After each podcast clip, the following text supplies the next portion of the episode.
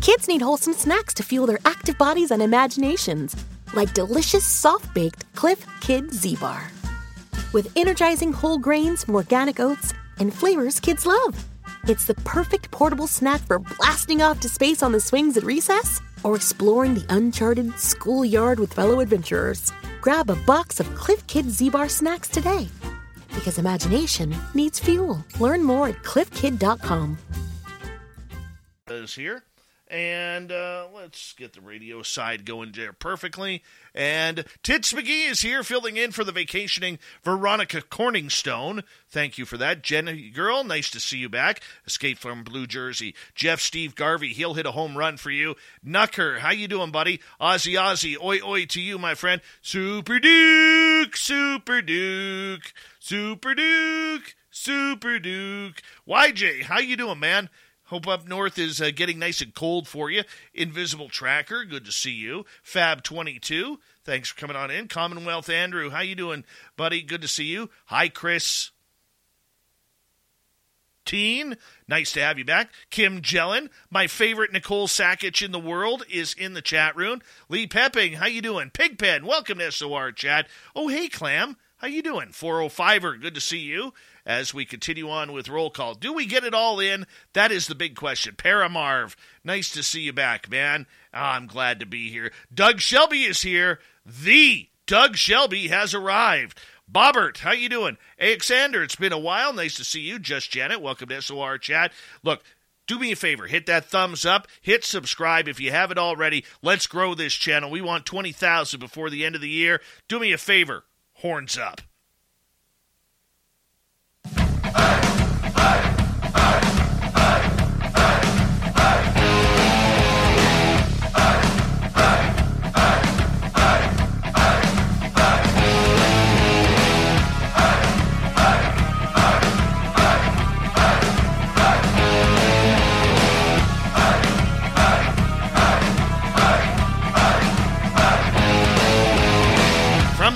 Of central British Columbia to you listening around the world, this, my friends, is Spaced Out Radio.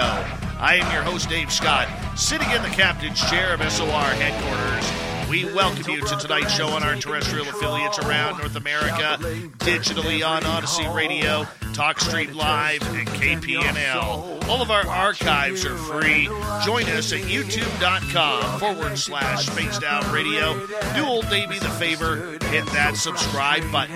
You can follow us on Twitter at Spaced Out Radio, Instagram at Spaced Out Radio Show, and on TikTok at Spaced Out Radio. Our website is spacedoutradio.com. We have a plethora of features for you. Rock out to Bumblefoot, read Shirky Poo's Newswire, check out our swag as well. Tonight's show is brought to you by Chive Charities. Help make the world 10% happier by visiting Chive Charities today. You can find them on our website. We got a great show to kick off this week. We got Brandon Wainwright here. He's a former cop, and he's going to talk about his newfound intuition that he is trekking on down. I can't wait for the UFOs to come. That'll really screw him up. Then in hour number three, we got our resident swamp dweller coming in with another spooky story. Tim Senor is here for the UFO report. Shirky Poo has the news. Now, a couple of years ago, we had Brandon Wainwright on, and it was about a book he wrote about his dog Tyson, who passed away due to a brain tumor in April of 2018, and the experiences that he started having. Because we all know when a pet dies, let's face it, it devastates us. It hurts. It sucks. Okay, because it's like losing a member of our family. Well, Tyson started communicating with the other side. And this has quickly changed Brandon's entire life. Entire life. He is now 100% focused on learning what's on the other side. And this is a great way to kick off my week as I begin live here with all of you once again after a two week holiday. So, Brandon, thank you so much for coming on Spaced Out Radio again, my friend. How you been doing? Good. Thanks for having me back, Dave. Oh, I'm excited. Me too, man. I had a lot of fun last time. Well, we're going to do it all again tonight, my man, because, you know, since you were last on, you've quit being a police officer and you are now solely focused on learning about your own intuition. We're going to get into all of that. But first, a little recap here. I mean, before your former dog, Tyson, that you wrote a book called Tyson's Gift, okay, did you believe in any of this stuff? Was this just all a bunch of malarkey, or was it something that you, you gave credence to but really never paid attention to? Uh, more the latter. I, I, I believe that there was more, but I, you know, I had done my own search and primarily through through the um, spectrum of religion. That's kind of what I associated spirituality with, and I never found any. Well, not, I shouldn't say any truth, but I, I never found any definitive truth in religion, so I kind of had given up. Um, and so I, I, knew there was more. I believed there was more, um, but I couldn't have told you what that was, and I was okay with that until Tyson passed away, and then I went through the, you know, like you were alluding to, the crisis of losing my my baby and and wondering where he was and if he was okay, and that that inspired me to dig deeper. And um, yeah, well, the rest is history. Is he still coming around? Still kind of guiding you from the other side?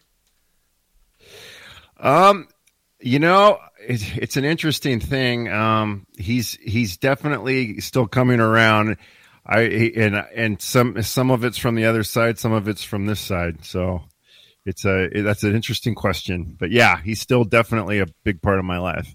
All right. So the fact that your dog is kind of guiding you from the other side, which is just absolutely amazing. And a lot of people will say, geez, were, were you hit on the head with too many bricks? Do you have PTSD over your time as a police officer? Because I think you spent a better part of 20 years or somewhere close to that as, as no. Well, 12. 12. 12 years. Okay. So yeah. close enough.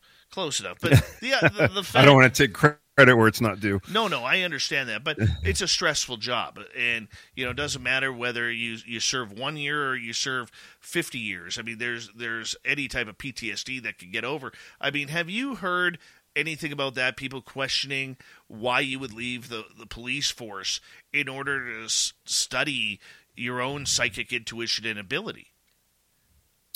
Well, I, I didn't. Uh, the the two weren't mutually exclusive. So I, you know, I was doing both at the same time, and and I I left the police for other reasons, but one of the big benefits to leaving was being able to focus on the metaphysics and the, like you said, the intuition and the healing and that sort of thing.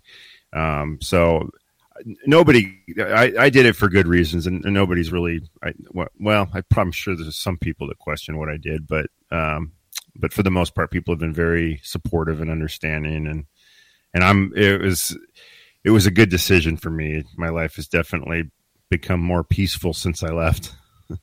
well, you know what? Uh, you know what kind of stress did you go through on a daily basis? Never mind the reason why you left, but for a lot of us who have never been in law enforcement or or the military, you know, I don't think that we understand that for a lot of people, the police force is is a civilian paranorm or a paramilitary force that upholds the law and and I think a lot of people don't understand you know what what goes through I mean that's a high end stress job you know in order to every day you got to be on. You you have to be mentally focused. And even when you're off you're always checking over your shoulder. Is the bad guy going to know where i live? Is he going to know what my wife looks like or my children where they go to school or where, wherever? I mean i mean living with that on a daily basis that most police officers do that cannot be fun.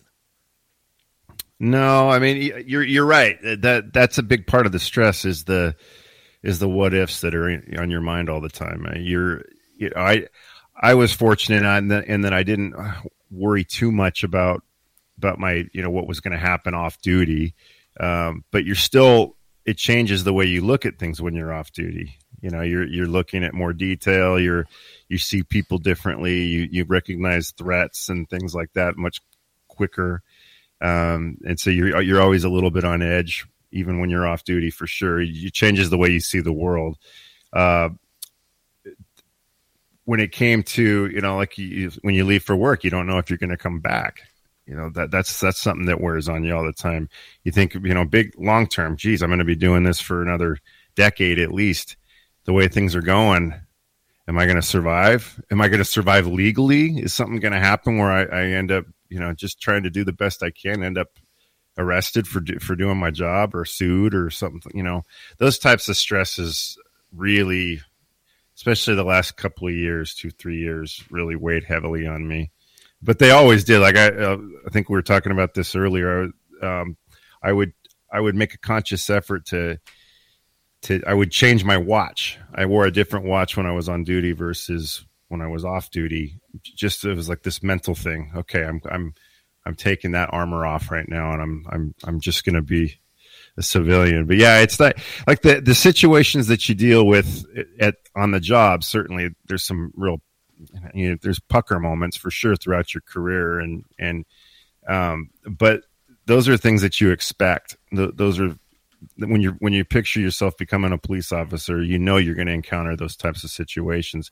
What you don't take into account are the is just the the chronic stress that they you know that that underlying just kind of always low level stress that's there that you that you just learn to live with you know? Um and and it does take its toll and you you realize how much it it's it how much of a toll it's been taking when you leave because then all of a sudden it's whoa I, this is this is kind of nice. I don't have this burden on my back anymore you know? And, and it's interesting too because in the beginning I, I i took it on gladly and and and it was something that was very easy to to accept. Um, it was difficult, but I accepted it willingly.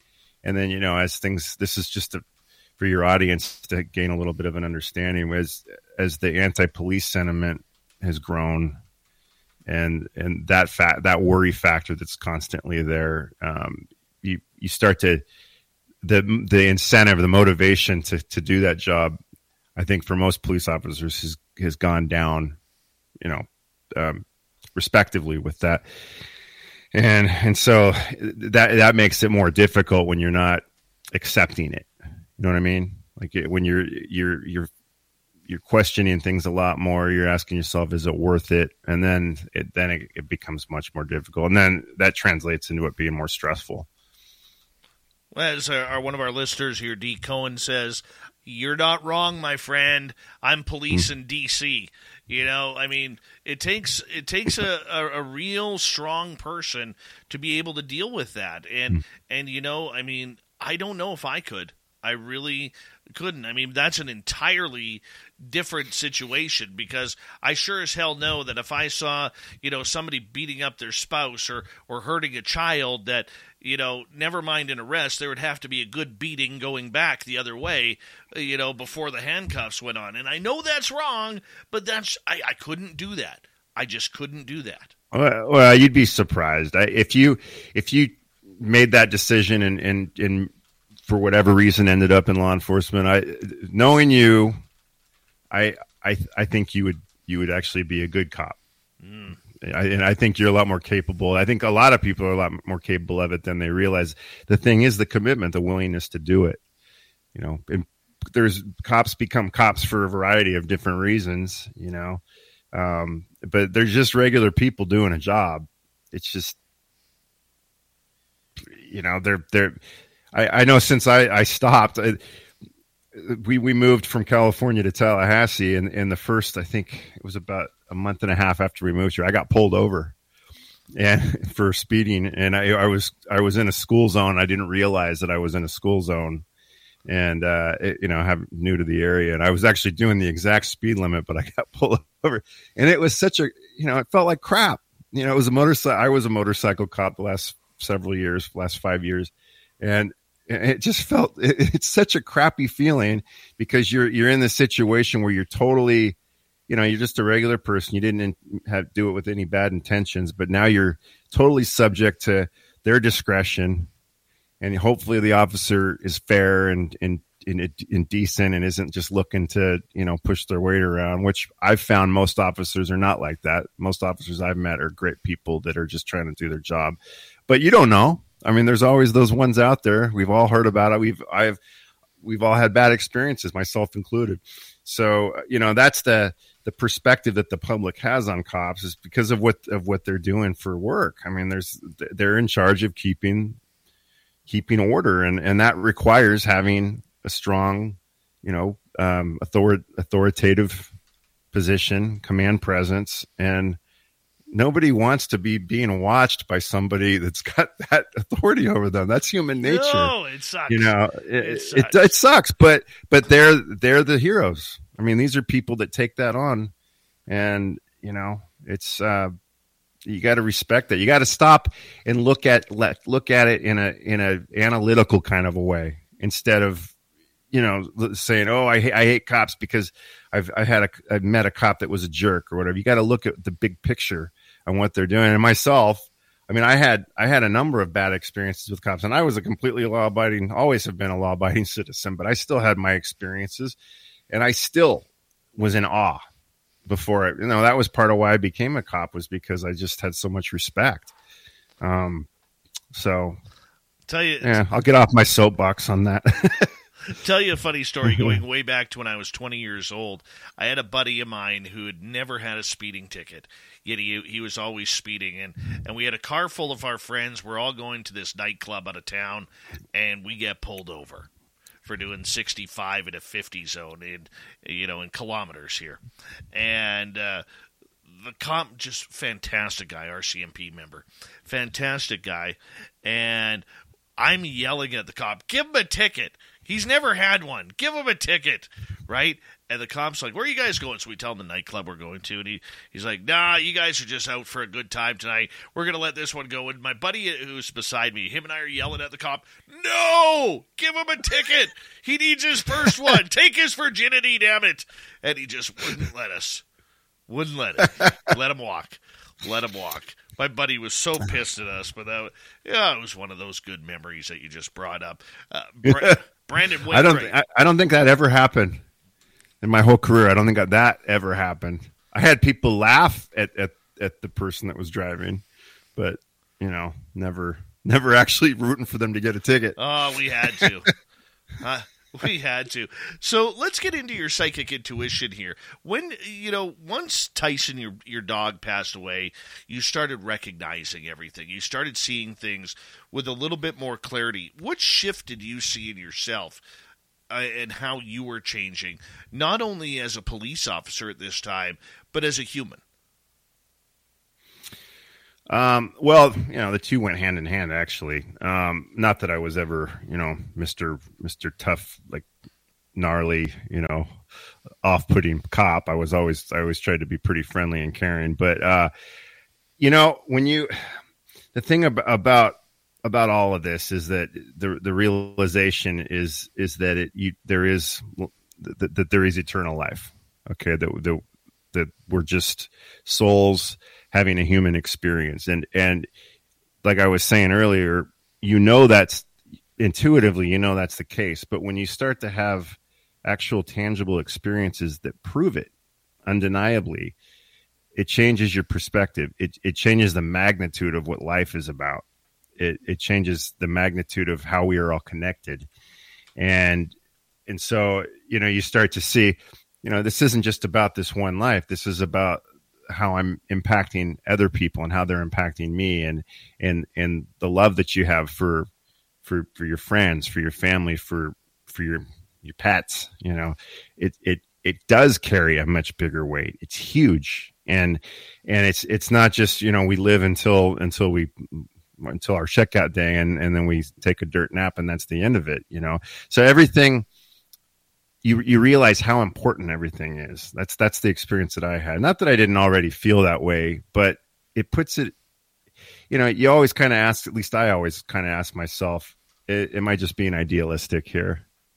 You know, all this trying to be virtuous and caring and take. You know, is is it is it about me just doing what I was taught, or or is it something deeper? And then you start to realize, no, there is. This is this is a big thing. So then that affects how you when when you're out when you go into the gas station to buy your gas how how you how you you think of the clerk that you're you know giving your money to. It it it changes your whole paradigm.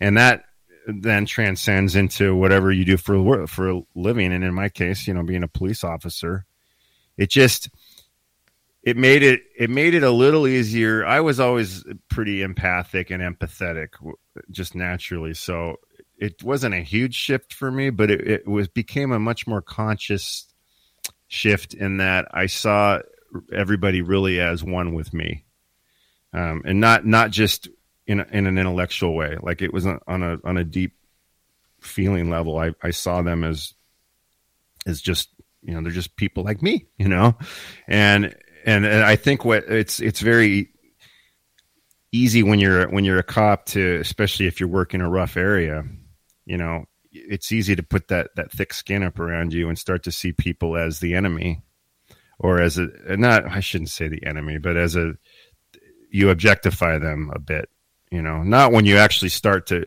when you actually start talking to them and taking a report and you see you know how how something's actually impacting them but when you're driving around and you're seeing people you, you it's I think a lot of people, not just cops, but people in general, start to see people like cattle. You know, you just kind of objectify them, and and and so that's that was the shift that happened in me, and it just allowed me. I think I think it it changed the energy that I put out when I was interacting with people, and they picked up on that, and I noticed that the people uh, maybe, maybe it, it, also was just a matter of, of being more experienced and, and talking to people better too. But um, I, I, noticed a, a, big shift in that regard. I, be, I, became a better cop, I think. Now you look at the fact that you haven't been a police officer since the beginning of this year when you stepped down, and uh, I'm I'm not sure whether the correct term is retired or quit, one of the two, but I don't think it really matters in this conversation. But for for you, now that you have had, let's say, the better part of eight and a half months to start to really take focus on who you are as a human, as a spiritual entity, as someone who wants to see what life has to offer in the mysterious ways. What have you learned about yourself in the last eight months? As we got about three minutes to go before we go to break at the bottom of the hour. Okay. Um, well, I think I can get this out in three minutes. Basically, you know, what I was told by by an intuitive one time that I wasn't going to be able to completely open up. Your mini me is just like you. They look the same, talk back the same, and as little humans, their days can get pretty hectic too. Luckily, Olly has yummy, gummy vitamins and supplements that are easy to love. From daily multivitamins to sleep and mood support, we've got all the essentials for you and your little crew. Find all of our kids' gummies at olly.com. Smartwool's new arrivals are designed to help you do more of what you love outside. More socks, more apparel, more accessories. All backed by Smartwool's 100% satisfaction Go Far, Feel Good guarantee. Shop Smartwool's new arrivals and gear at smartwool.com. Up until until I retired because my always had my you got to have your guard up. You got to be on the defensive all the time when you're working. It's going to be hard for you to to let that guard down enough to where you could take it in. And i i i kind of understood what she was talking about because uh, you're you know you're meditating and you're trying to connect with energy. But but what i've come to realize as i've settled in and i've also been taking classes and studying and and and, and the, the, the reality is that love I don't want to sound cheesy here, but love is the answer. Okay.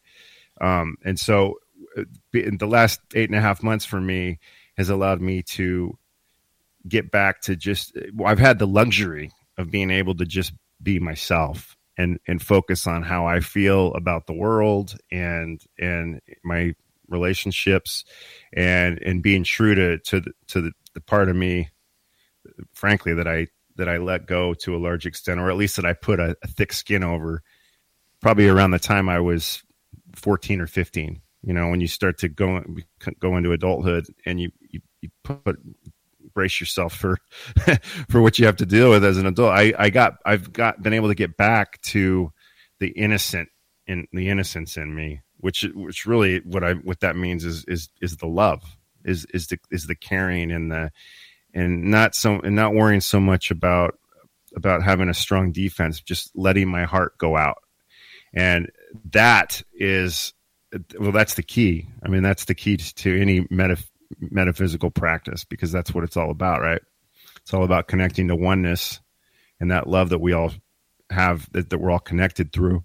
And so for me, the the last eight months, I've I've been able to kind of to get myself back in resonance with that more so than I was before. Well, when we come back from the break here at the bottom of the hour, I want, I want to learn about, you know, how did your wife react to all this? How did your family, your friends, your colleagues react to all of this? Because when you make a decision, we try to make it for ourselves. But everybody always has to have that that other say of what is going on in your decision. And, I, and I'm curious how that all played out for you because not everybody is different. It's different to say, hey, you know, I'm going to go back to school. I've always wanted to be a lawyer or a doctor or an engineer or construction worker or whatever it may be. But it's another thing to say that I'm going to go turn up the woo in my life and really, you know, start to spiritually express myself you know, that's a big, big change. We're going to learn all about that coming up in the next half hour of our show tonight. So good to be back from my two week vacation. More of a staycation. But I got myself out of the basement to interview Brandon Wainwright tonight. We're having a great time. Intuition healing. The full circle, the whole gamut of consciousness. Next on Spaced Out Radio.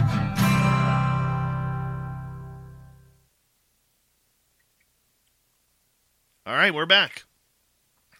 We're back. All right. That was a quick half hour. Yeah, it does. It goes by fast. Oof. Oh yeah. I gotta say thank you to everybody in the chat room so far for your awesome comments. You know, welcoming me back on the air. I really do appreciate that. Thank you so much for the love, everyone. Uh, the last two weeks has been uh, I I thought I caught up on sleep. I don't think I did, but I was really able to reshift and refocus and and uh, get uh, some work done that really needed to be done behind the scenes. And you know, I want to say a big thank you to all of you for allowing me that opportunity to do that. And and uh, uh, I I didn't never, you know, it's been a few years. I, I don't even see my son at night, and you know, it was kind of cool. It was kind of cool to see what he looks like after seven thirty at night. Turns into this little werewolf. No, I'm teasing, but um, there's been a lot going on behind the scenes of SOR and and with myself personally. And uh, I'm renovating my house. I got holes all over my house. Uh, don't ever, ever renovate a 50 plus year old house, people. Okay, especially if you have zero uh, carpentry skills like I do. Okay, don't do it. Just don't. Um, let's see here. What else can I tell you? I saw a couple of UFOs over the last couple of weeks. I did. And um, we were out at the gifting site uh, three weeks ago, and my buddy Mike and I, and along with my son, kept seeing orbs all through the trees. Nothing Bigfootish. And um, that was kind of cool. Just these little pop ups of light coming through. Then the following week, we went back, and I turned my back towards my vehicle for a split second. I was staring up at the sky, and then I turned back not even three seconds later, and there were two bright orbs sitting in the sky, and the third one lit up to make the triangle. And I got giddy. I remember leaning over to my buddy Mike. I'm like, dude, there it is. Check it on out. And by God as my witness, the minute I started to pull my phone out of the pocket it was in, they knew. And the bottom two lights disappeared, and the top one faded away like five seconds later. But later on that night, we saw another UFO uh, that actually did a zigzag in the air, which was really cool. So we got a double shot, and then we went back this past weekend and we got to. Oh, by the way, that that time previous to that, I got a beautiful picture. Uh, I'll try and show it here later, but I got a beautiful picture of the space station being followed by a SpaceX rocket. That was really cool. And uh, then we went back this Saturday, had a big fire there. Nothing really happened, except we did count 54 uh, Starlink satellites in a row. That was cool. And then last night, uh, while I was on the phone with, uh, I think it was Nicole Sackage, I was outside and saw Starlink again fly over my house. And right at the last satellite we saw, this bright flashing orb went ripping through the sky. And the funny part about it was, I thought it was a jet, but there was no noise behind it. Nothing. And it went from uh, southwest to northwest, and this thing was moving like double the speed of, triple the speed of uh, the Starlink satellites. I don't know what the hell it was, but it is unidentified to me. But yeah, not a single peep of sound uh, or or anything. Uh, let's say thank you tonight to Cat Chaser with the hat trick right off the bat. D. Cohen, Mennonite Abe, YJ Overlander, thank you so much for the love with the super chats on my return.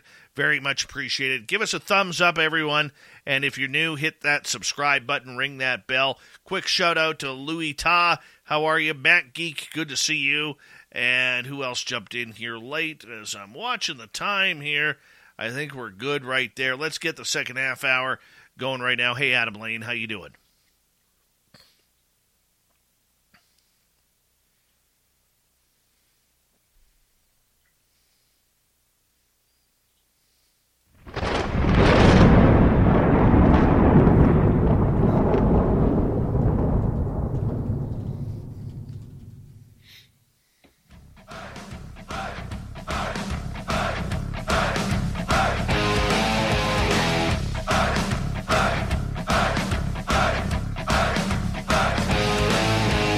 Spaced Out Radio is now underway.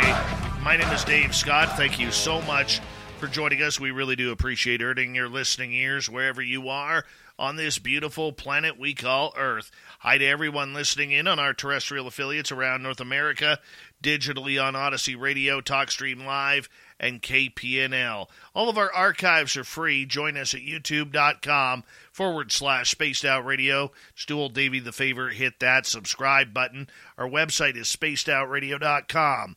We have a plethora of features for you.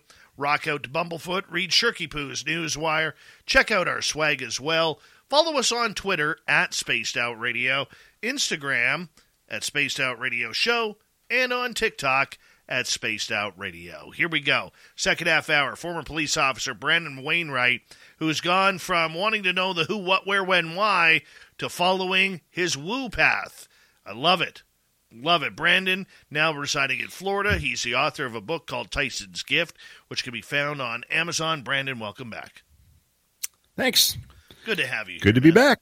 good, to, good to have you here. Right before the break, I'd asked you a pretty tough question just regarding your career choices and, and how the people around you were reacting to this when you said, "Hey, you know, I'm no longer going to be a police officer. I've decided to to change careers here, but I am going to be following my intuitive path, find out my own spirituality." You know, there had to be a lot of people around you, Brad, and shaking their heads saying, dude, what are you doing? You're giving up a good career, a good pension, uh, a good lifestyle after you retire. You know, in 20, 25 years, what the hell are you doing with yourself? Well, the, the thing is, I, I, I left. The, the reason I left the police was was for very specific reasons that that were in the best interest of me and my family. So, um, you know, and it involved things going on in California and that sort that sort of thing. I don't. I'll let you guide that if you if you want to get specific about it. Um, but but so as far as the family was concerned, you know, they my wife actually left the state for the same reasons I did. Ultimately, uh, you know, the the leaving the police was ultimately, I think it was time for me. I think it, it's it was the best thing for me, but but it wasn't just just because I I didn't leave because it was time to get out of the, out of law enforcement. I left for other reasons, and and so we had we definitely had people questioning what we were doing um, out, especially out there, and uh, some some of the people I worked with felt that way, but it wasn't because of my my dedication to the woo. You know, it was it was more about the reason, the specific reasons I was leaving.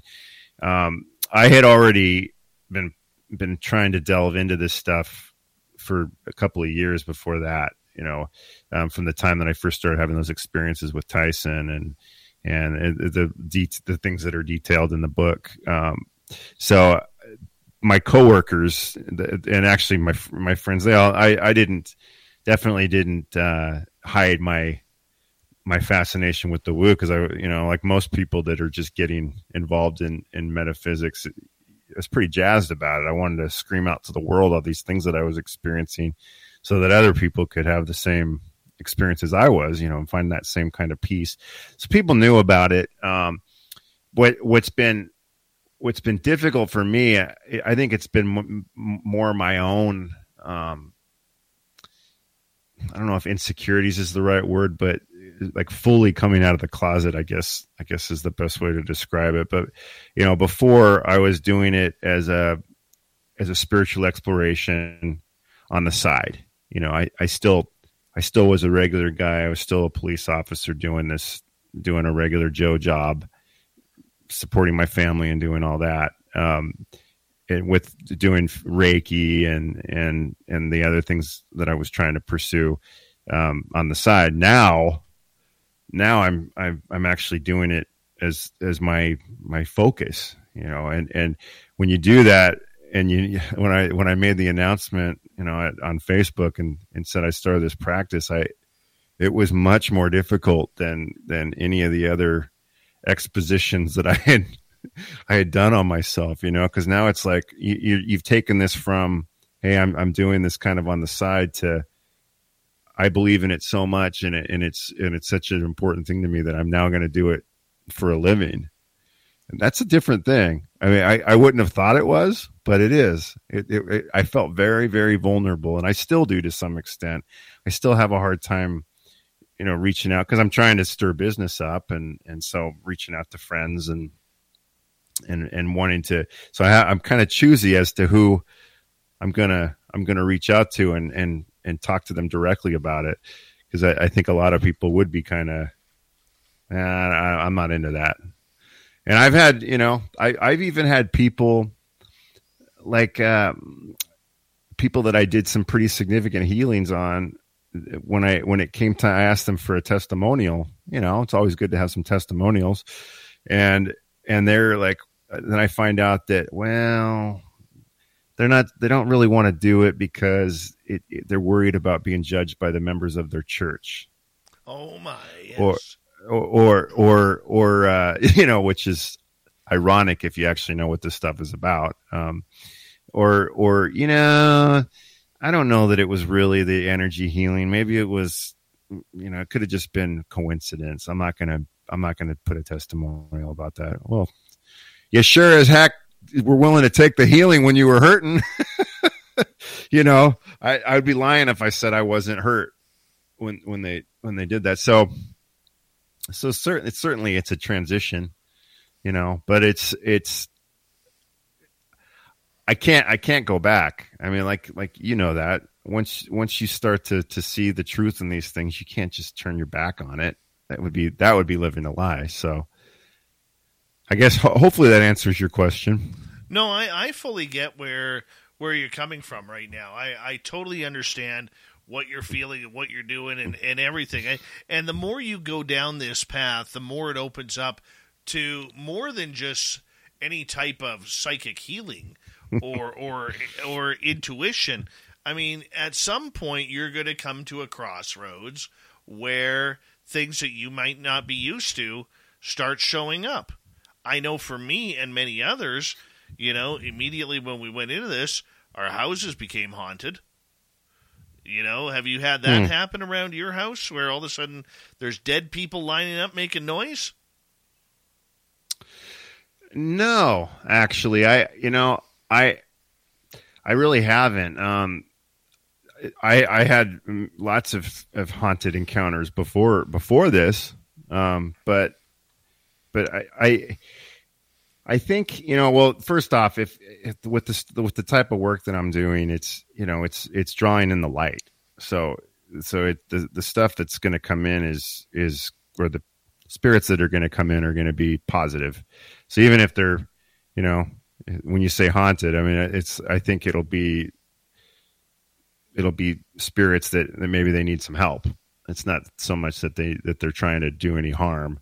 Um, but I, you know, I, I have a friend who who I grew up with that I'm I'm doing I'm doing energy healing for just from a distance. He lives in he and his wife live in Arizona, and um, and it's it's benefited them um, quite a bit. But but just th- this last week, they called me up on the phone, kind of kind of nervous, like um, they, they said that their dog started look watching something, and you know, like looking up at the wall, and and their, the dog is clearly tracking something, and there's a spirit in the house, and they don't know what it is, and it's making them really uncomfortable. And they're like, "Is it because of is it, is it because of the energy healing? You think that it's, that's what's drawing it in?" And you know, I can't say that it that it's not, but it's it's not. I I don't think it would be an, an evil thing. It would be maybe they're drawn towards that light, and and so but they were they were nervous about it. So I did a distance healing on the house, and and it's gone.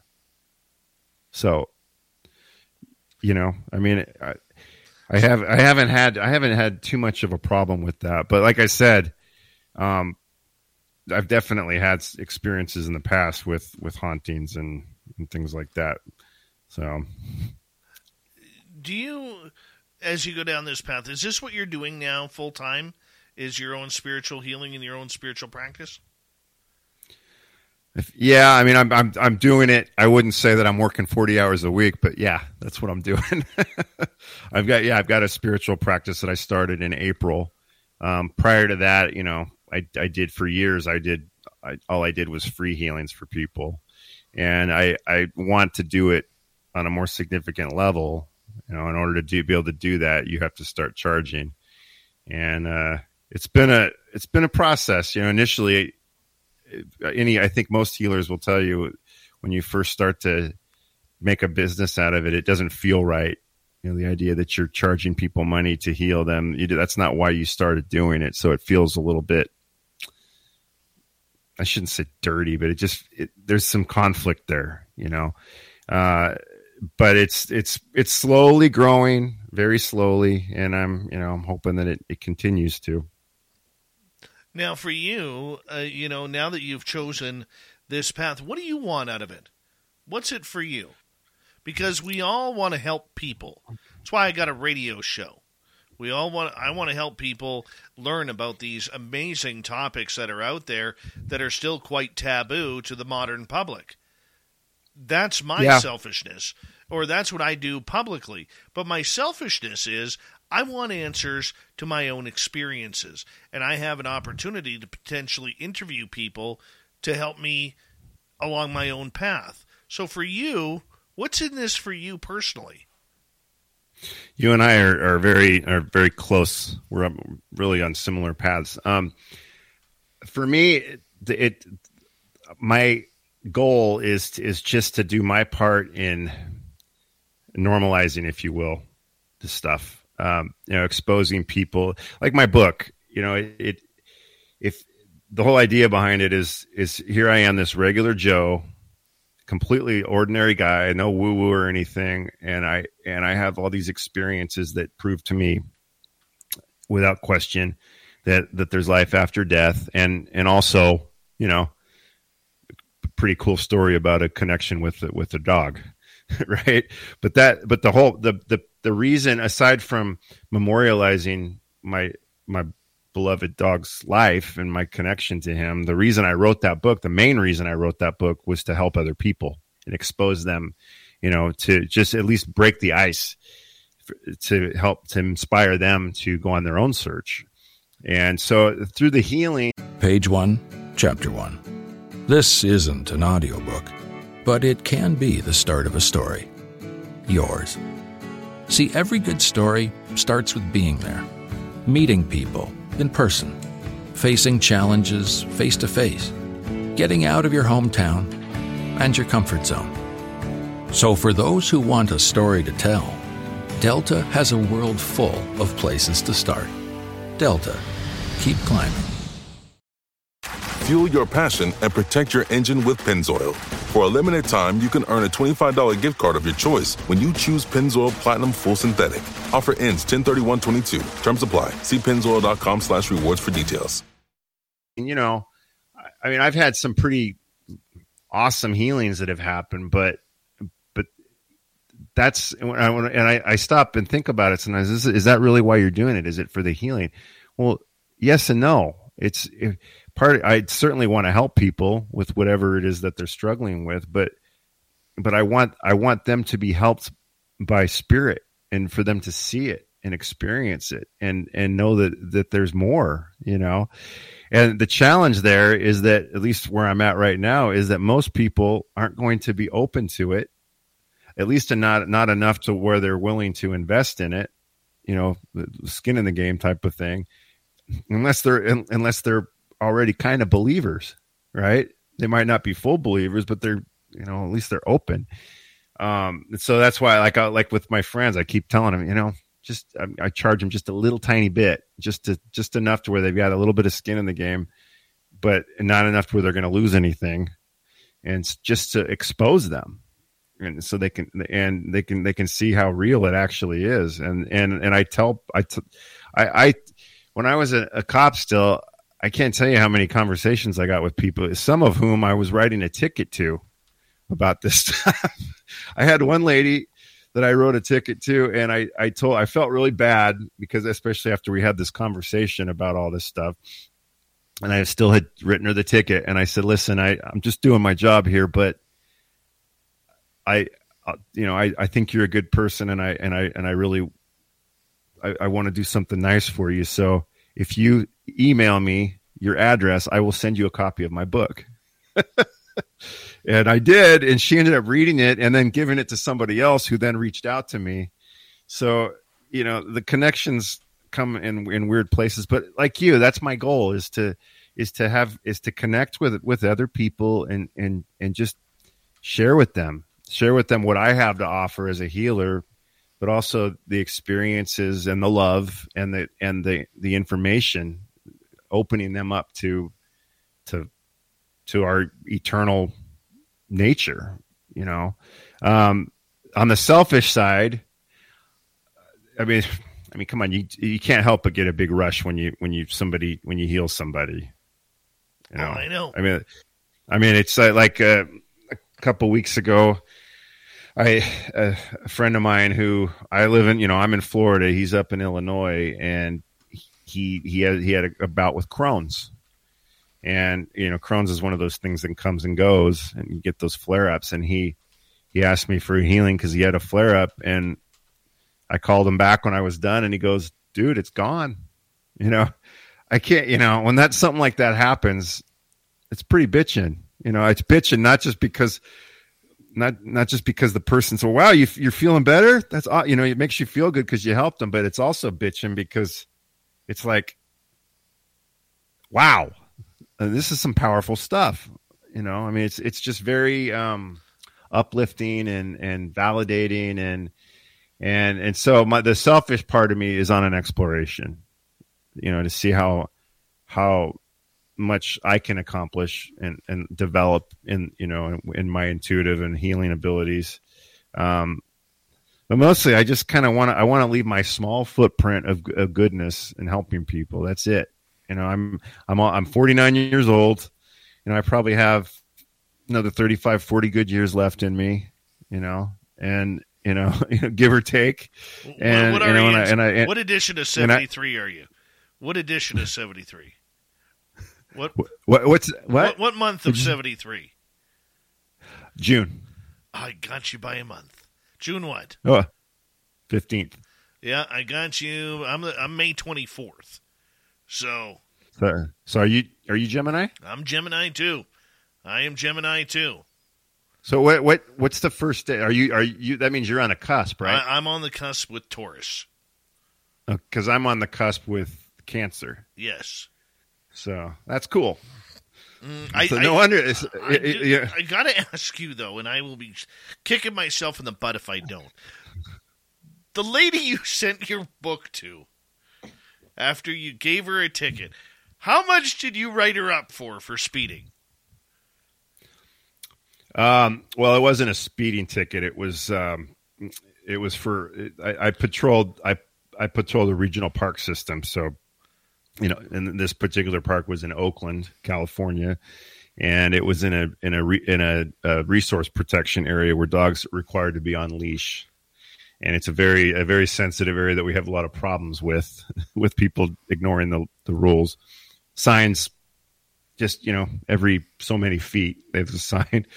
So we, we don't give a lot of warnings so yeah that's what i wrote her for was a dog off leash. Yeah. So we're talking about her we're talking about her dog and this dog is like a nice dog and i'm petting the dog and loving on the dog and even though i had i wrote i i was i wrote a lot of dog off leash tickets believe it or not i'm i'm a dog lover through and through but i wrote a lot of dog off leash tickets but that's you know i mean it's one of those things. But speed. I wrote plenty of speeding tickets too in my day, but but you know. So what's a good what's a good things, dog so. ticket going dog off leash ticket going for? Well, in the Bay Area, I've I've heard they went up actually, but when I was there, it was close to three hundred dollars. Are you kidding me? That's like Vancouver. American. That's like Vancouver. That's like Vancouver. We're gonna have to confirm with Merle on Wednesday night about this. I, I wish that they that they weren't so expensive because you know, but that's what they were. I mean, there was nothing I could do about it. I I hear you. I, here, here's I, my book as consolation. Read it and weep, ladies.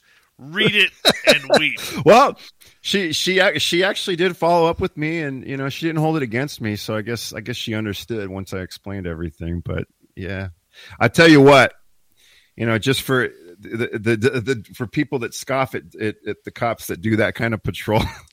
when I first became an officer, I I first I worked for for California State Parks, which which is a you know so I was I was state park police, and you know I talking to the rangers before I went actually went in and and I'm saying it's you know seems like a pretty cool job. You know, you're out there in this beautiful area and you know, and and and they're like, yeah, no, it's pretty cool most of the time, but I'll tell you what, you know, those dog off leash site contacts are rough, and I and I was like, you got to be kidding me. You know, of all the things that you know that a cop deals with, that's really what's going to be a stressful. It is by far the most stressful thing that I did in my career, and I, you know, I I dealt with murder, I dealt with with heavy drugs. I dealt with you, the those dog off leash tickets. They might not generally be dangerous because the people aren't necessarily going to attack you. But you, man, you talk because they, they take the problem is it's it's it's something in their mind trivial, right? And they think that you're being officious and and and they take it personal. That's the problem, and so it, it gets very volatile very quickly. And so, in terms of being able to deal with people, uh, those I hear you. Hopefully, hopefully, I'm not pissing off your your, your audience. no, so, but no, you know, we're, we're just gonna call you that guy. yeah, that guy. You're that no. guy. You know, for what it's worth, I you know I was I was doing my job. I didn't I didn't enjoy writing writing tickets. I I I, I did it because it was my job. But you know, it's uh, one of those things. Brendan, we got two and a half minutes before we have to go to break at the top of the hour. Brendan Wainwright is our guest. You know, for you, intuitively speaking, I mean, listening to the passion in your voice, you still get quite amazed when you're able to help guide someone down a proper path. You know, is that just because this is still new to you? Have you figured out how you're doing it yet? Yeah, I mean, I, I definitely, I, you know, I've taken the the the healing modalities that I offer. I've I've learned from from other teachers. So um, I've certainly I've learned how it works with me. I've learned you know how the how I the energy what it feels like as it's going through me, uh, mentally and spiritually where I need to be in order to be a good conduit. Because Yeah. the reality is, I'm not doing the healing. Spirit's doing the healing, using me as a channel, right? Um, so, so, yeah, I, I hopefully that answers your question. You know, I've definitely, uh, I've, I've figured that out, and I've, I've added little subtle things too. You know that, that, and I've actually some people I know people with other modalities that I've teamed up with, where we work on somebody at the same time, and I assist them. I use my energy to assist them in what they're doing, um, which is pretty cool. Uh, Well, when we come back from the break, let's let's learn how you do this. All right, I, I want to know how you heal someone, or, or what that's like. How how you embark on this path of entering someone's own, uh, you know, soulful uh, consciousness to heal what's wrong, and, and you know, because look, a lot of people will, will call this snake oil. And I don't mean that to be rude because I think you're a pretty No. genuine you're a pretty genuine guy who isn't going to want to pull the wool over people's eyes, you know. But I mean, there's a lot of of uh, you know risk going into something like this, with you know, and putting your own reputation and humanity on the line. And and, and I would love to get into that with you when we return on Spaced Out Radio, hour number two. Brandon Wainwright is our guest. He's got a great book called Tyson's Gift that you can check on out on Amazon. Go get yourself a copy. It's absolutely amazing. From police officer to woo healer. I love it. I love it. Brandon Wainwright, really good guy. Highly suggest you check him on out. Yeah, he's SOR approved. We'll tell you that right now. Spaced Out Radio continues with hour number two, and we'll take audience questions if you're in our chat room next.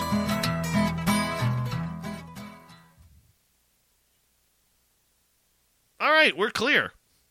Hour two down. Hi, Katie Moonbeam Page. How you doing? Good to see you, Katie. All right, Dirty Filth, you ready to take over here? Brandon, we got about uh, six minutes here.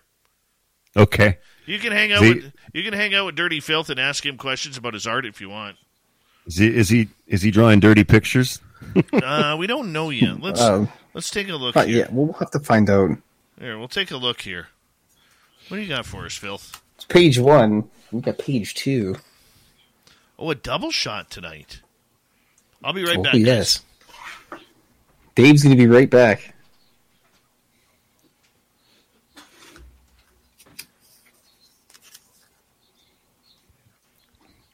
So so what what was it? What what inspired this this this new addition to the show?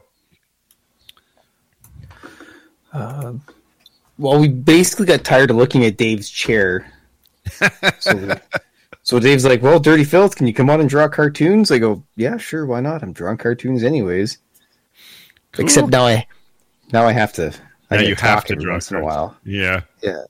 Plus Well, I'm always have- drawing cartoons, but now I gotta, and I also have to make sure I don't swear or anything or belch. I've famously done that a few times, and it's only been a couple months. So do you, do you usually focus on, uh, you know, like Bigfoot and that sort of thing, or do you draw whatever?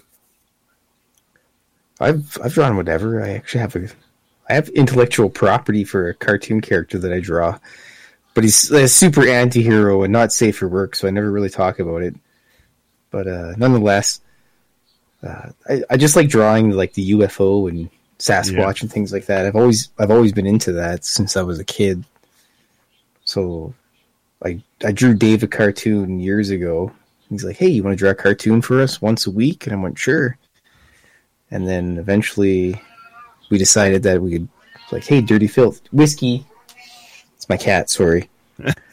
um, I I apologize. No, She's no. She's a grump.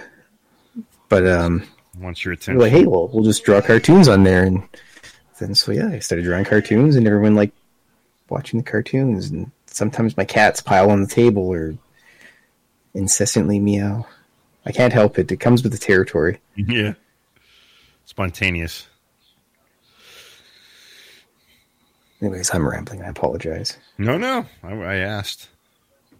Hmm. You ever draw draw scenes from your favorite movies? Actually, not movies, but I have done a few cartoons from the Malazan series. It's a book series, like super high fantasy, gritty stuff. And um, I've done a couple cartoons from that. Shared it with some Facebook groups, and everybody had a chuckle at it, so it worked out good. Not too much for movies, though. Mostly books. I read a lot of books.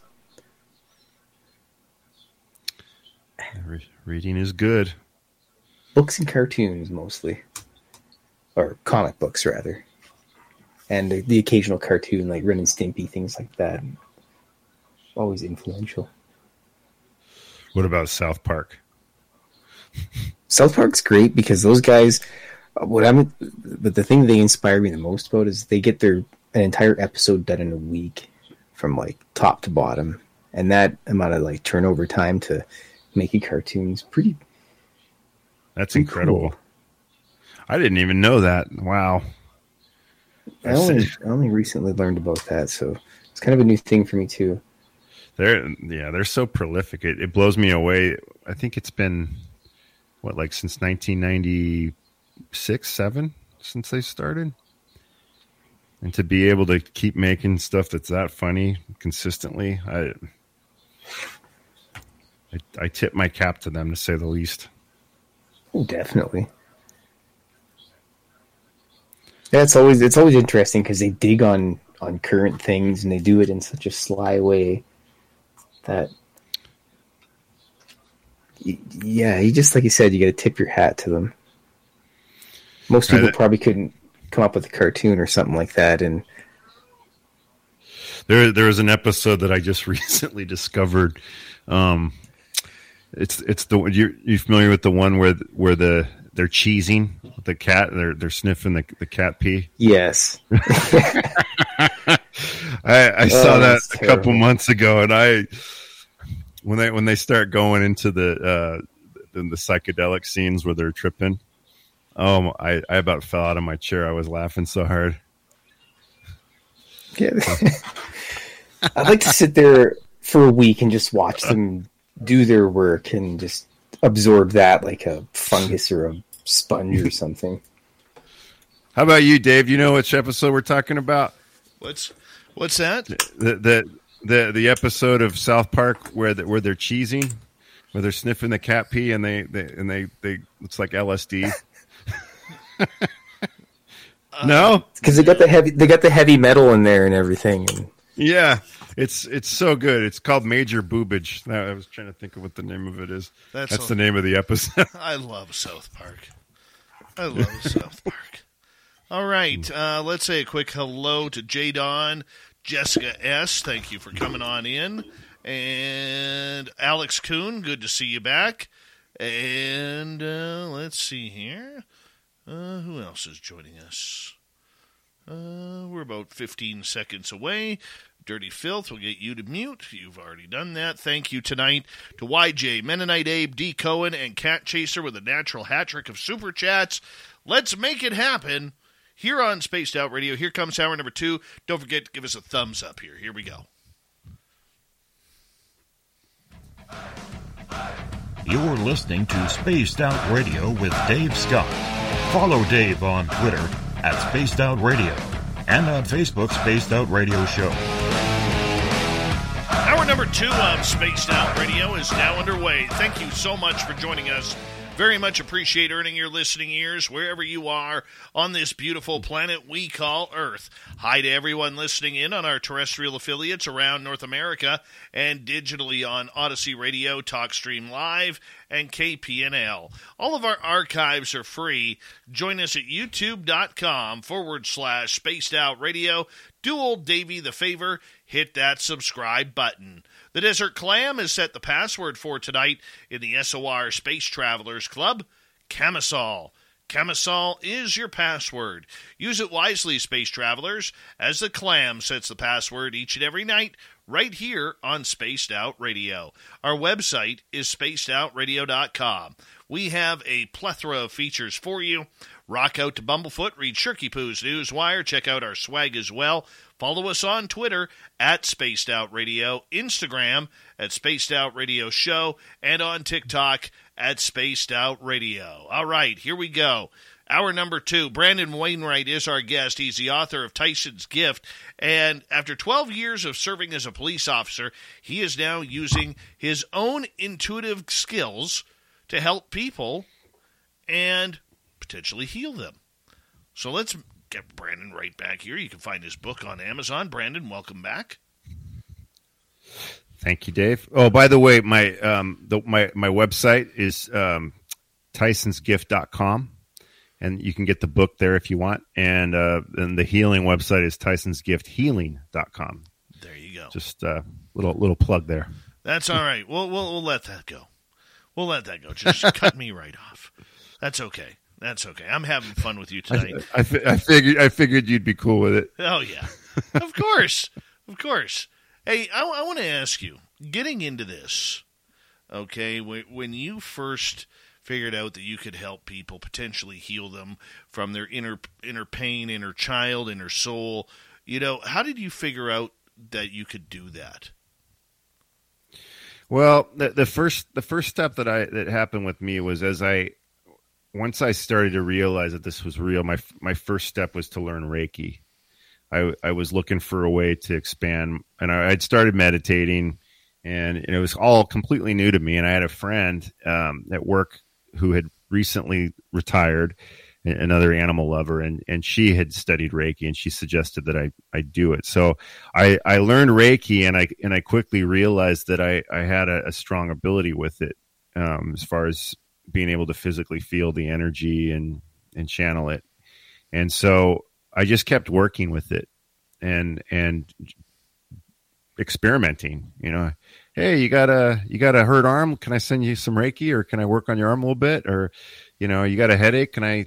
You want me to try and heal it? And that sort of thing. Um, and that's really how it, it, it, stayed at that level for for a couple of years. Yeah, the, the nice thing about about energy healing, a lot of it is that you can, you know, spiritual energy isn't. Whether it's a girls' night out, brunch with your work besties or a night in with sprinkles. The crisp, refreshing taste of Kim Crawford makes any moment amazing. So wherever you go, shine with Kim Crawford. Available in Sauvignon Blanc and Rosé. Kim Crawford. Make it amazing.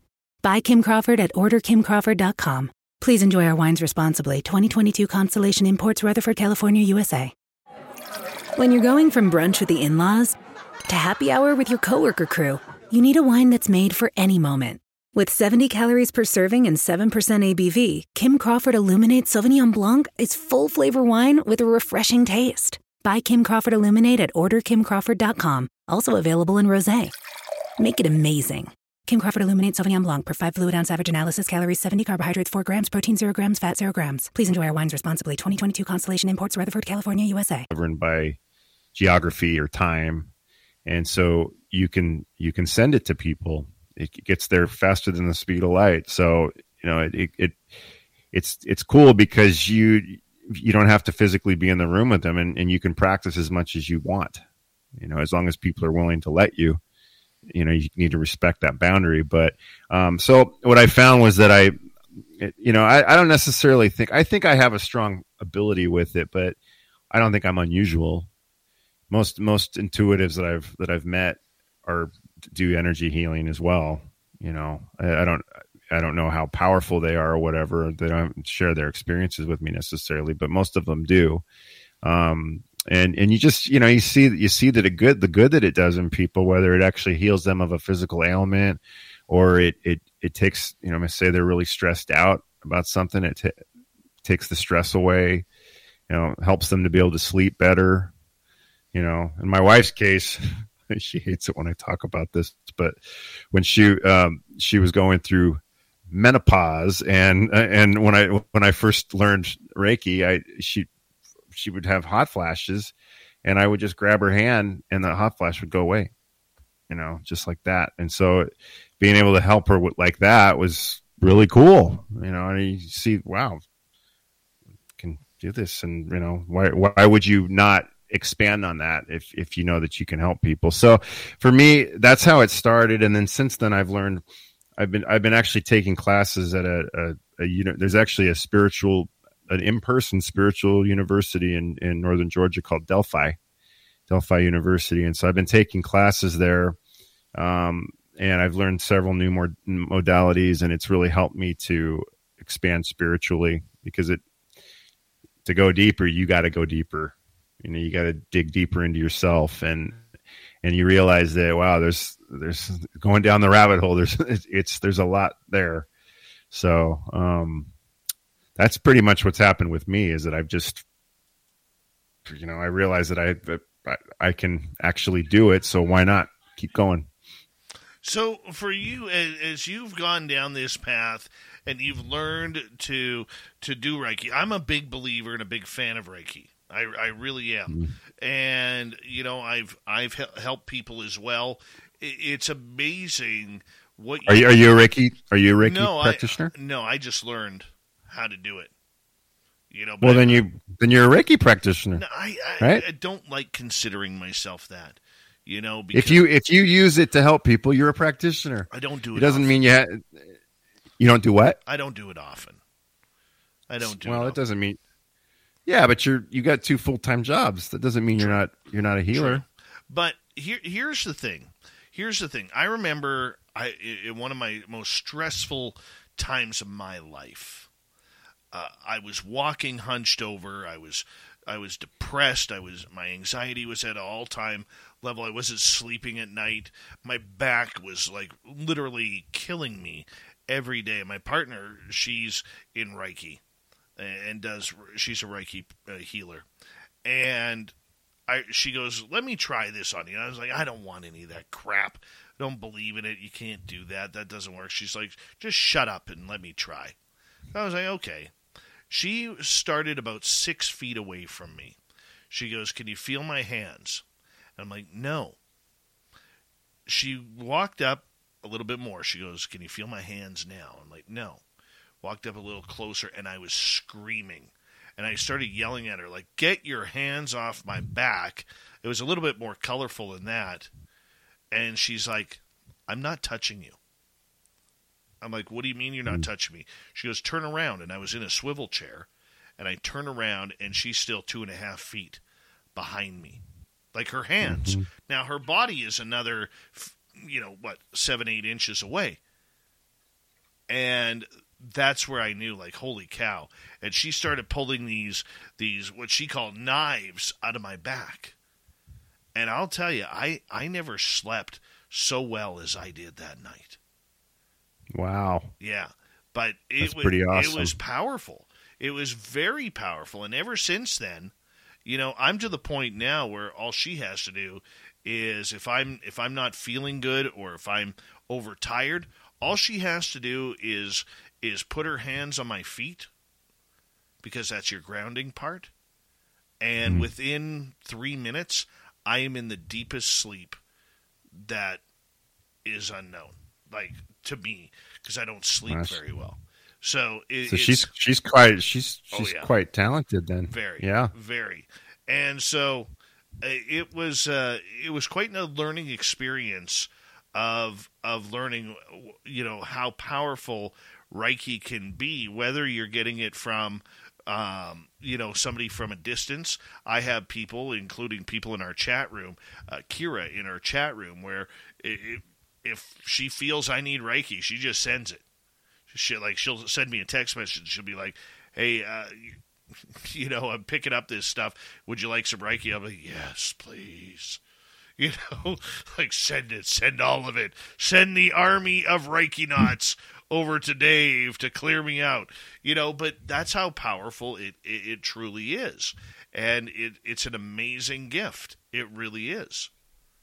Yeah, and it's a you know it's a gift for everybody. It's it's not it's not like what it's when I first learned it. It was it was like it was first off it was hard to believe that I was actually doing it, and then then you'd be saying, "Ooh, you know, I can do this." I've you know, then you because it's so for most people, myself included, you know, the ego is is a thing you constantly battle, right? You know, so yeah, I wanted to help people, but my ego was involved a lot in the beginning. It took a long time to work through it, actually. Like you know, and I'm still, you know, to, I'm not going to say that I'm not still working through it to some extent, um, but but you're you're you're asking yourself, well, is it something I'm doing? Is it am I a good Reiki practitioner? Am I doing this all, all right? Well, the reality is it's not you. It's it's coming from spirit. So anybody anybody that that that is aligned with that, that that resonates with wanting to channel healing energy can do it. It's as simple as that. Right. I'm not special. I'm not. It sounds like your your partner's is is quite powerful. Like she's a, a, a really good conduit um, or channel. Uh, but but anybody that decides they would like to do this can, and and uh, you know. At, at, least, at, at, least with Reiki, and I, I, mean the other modalities that I've learned, I, I think, I think they're they're they're a little more involved, but uh, they're basically the same thing. If you if you want to to make to do that kind of work, anybody can do it. So, explain to people then you know, before we get into some audience questions here, explain to people then how they accept it. Like if you're saying down in Florida and I'm up here in British Columbia, there's almost 4,000 miles between us. How can, you know, our good friend Brandon down in Florida all of a sudden heal Dave up in British Columbia? Well, like like I was saying, it spiritual energy isn't isn't governed by geography or or time. It's it's quantum. It's you know it's it's a it's a quantum physics. So what I what I try the reality is you, you put your hand up. Okay, I've got the solid hand here. The reality is that ninety nine percent of that hand is is clear and you know and just empty space. Right? Things aren't what they appear to be, and that I think get being able to wrap your brain around that that's the first thing you have to understand is that is that what we perceive is only a small part of of the big picture and and energy and thought travel eh, faster than light and so if, if you when thoughts are are actual things right so my if my thought is my intention is that i want to heal you of something that's going on with you and I send my love and healing to you from 4,000 miles away, it's going to get to you like that. It's, it's where the reality is we're right next to each other. Just like the different planes of, of reality are right on top of each other. The astral plane is right here, you know, it just, but you can't perceive it because our vibration is different. It's a slower vibration. So if you think of it in those terms, that the energy is able to is like like like right now i'm i'm i'm look i can see you on my screen and i'm talking to you you know you can see me um the energy that i'm sending that that, that when you do energy healing is moving faster than the signal that's that's making it possible for us to see each other. It literally works that way. What's hard is is that we don't you know we we know and we know be, because of the results that this this stuff exists. And you know there there's if they, if they were looking at um at atoms or or yeah atoms under a microscope and and there were electrons that that actually disappeared and reappeared right because they they their their vibrations sped up fast enough to where they no longer were visible and they they went out of that out of the physical plane and then slowed down and came back into the physical plane. So existence is is is very different from what we perceive. And and I for people that don't that don't believe it, I get it because it took me a long time to to fully understand it. The way the way I the way the reason I was open to it was when I first learned Reiki. I, you know, the first level, I the way the program that I went through, you learned level one, which is the hands on, and then level two, which is distance. They're two separate classes. So I, I had taken I took level one several months before level two, so I worked with it, you know, hands on before I took that that leap into saying, okay, I'm going to be able to send this distance. The way I thought of it was, okay, if this energy is is not coming from me, and I don't think it is, you know, I'm just I'm just Joe Schmo human, but I'm able to to to do these healings um, on people If clearly that's not coming from me it's coming from spirit. And if if it's if i can channel it through myself why couldn't i channel it to somebody that's far away from me? Makes a lot isn't of sense it, is it isn't it the same? You know it, it's still it's still hard to wrap your brain around though because your logical left brain you know physical oriented mind is saying no no no no that's that's not the reality that i know. And and so it's it's one of those things where you have to, at least in my experience, you have to keep working with it and have and having it and experiencing it and seeing the results of it and feeling the energy before you're you're gonna you're gonna get full buy-in. You can believe in it theoretically and spiritually, you know, have a knowing and, and jump in, but I think there's that skepticism is a natural part of the process and and I think it's a healthy part of the profit process actually too. I mean, you got you got to be a critical thinker, otherwise you just you're to get duped into whatever. Um, but but you can be a critical thinker and still have it be reinforced and reinforced and reinforced. It's just a matter of being open minded. Makes a lot of sense. Let's get some audience questions here, if you don't mind, because they are starting to pile no. up, Brandon. That's a good sign, right? Uh, it is. Let's start off with Holly here. Have you ever used flower essences after a session? Um, no, I I don't. I haven't used it, but I I certainly know people that do, and I, I know that they're that they're very powerful. Um, there's there's one modality I recently learned, and and it's not a requirement necessarily, but they they taught us to use um, rose oil when we're when we're working on with this particular you know go, top touching the third eye that's part of this modality. And um and it, and it, it does. I think it because the flowers have a certain vibration. And so having those vibrations that that are in um that they're they're parallel to what your the same vibrations of your chakras that's going to help you be in a more healthy state so I, I haven't personally learned it but but I know people that have, and I know it's it's powerful. So good question. All right, let's move on to another one. This one from Wes, which is uh, let's get to this one here. This is the full question. What was the strongest reaction someone you have healed has had?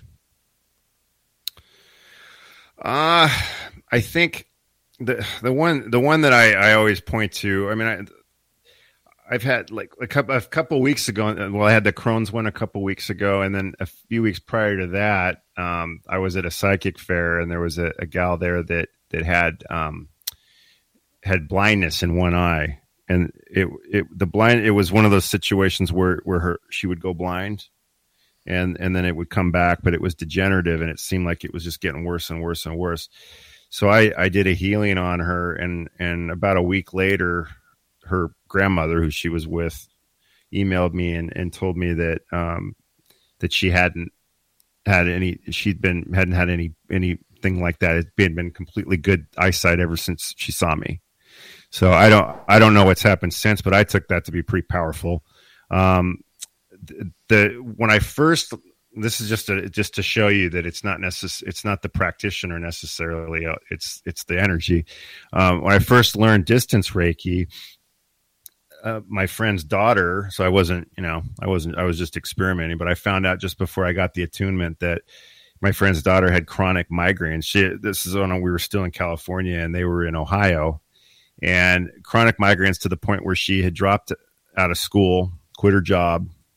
Her her life was falling apart. She was in college and she just couldn't go to the classes because she was having these debilitating migraines every day. And and so I I asked, hey, I'm getting this attunement. Would it be okay if I if I start sending this energy to her and and she says oh yeah that's so sweet you know like not really buying it um and and so as soon as i started sending like literally as soon as I started sending, the migraine stopped, and and it had been going on for years and just getting worse and worse. And she had tried medical methods to get rid of it, and you know, diet and exercise and those sorts of things.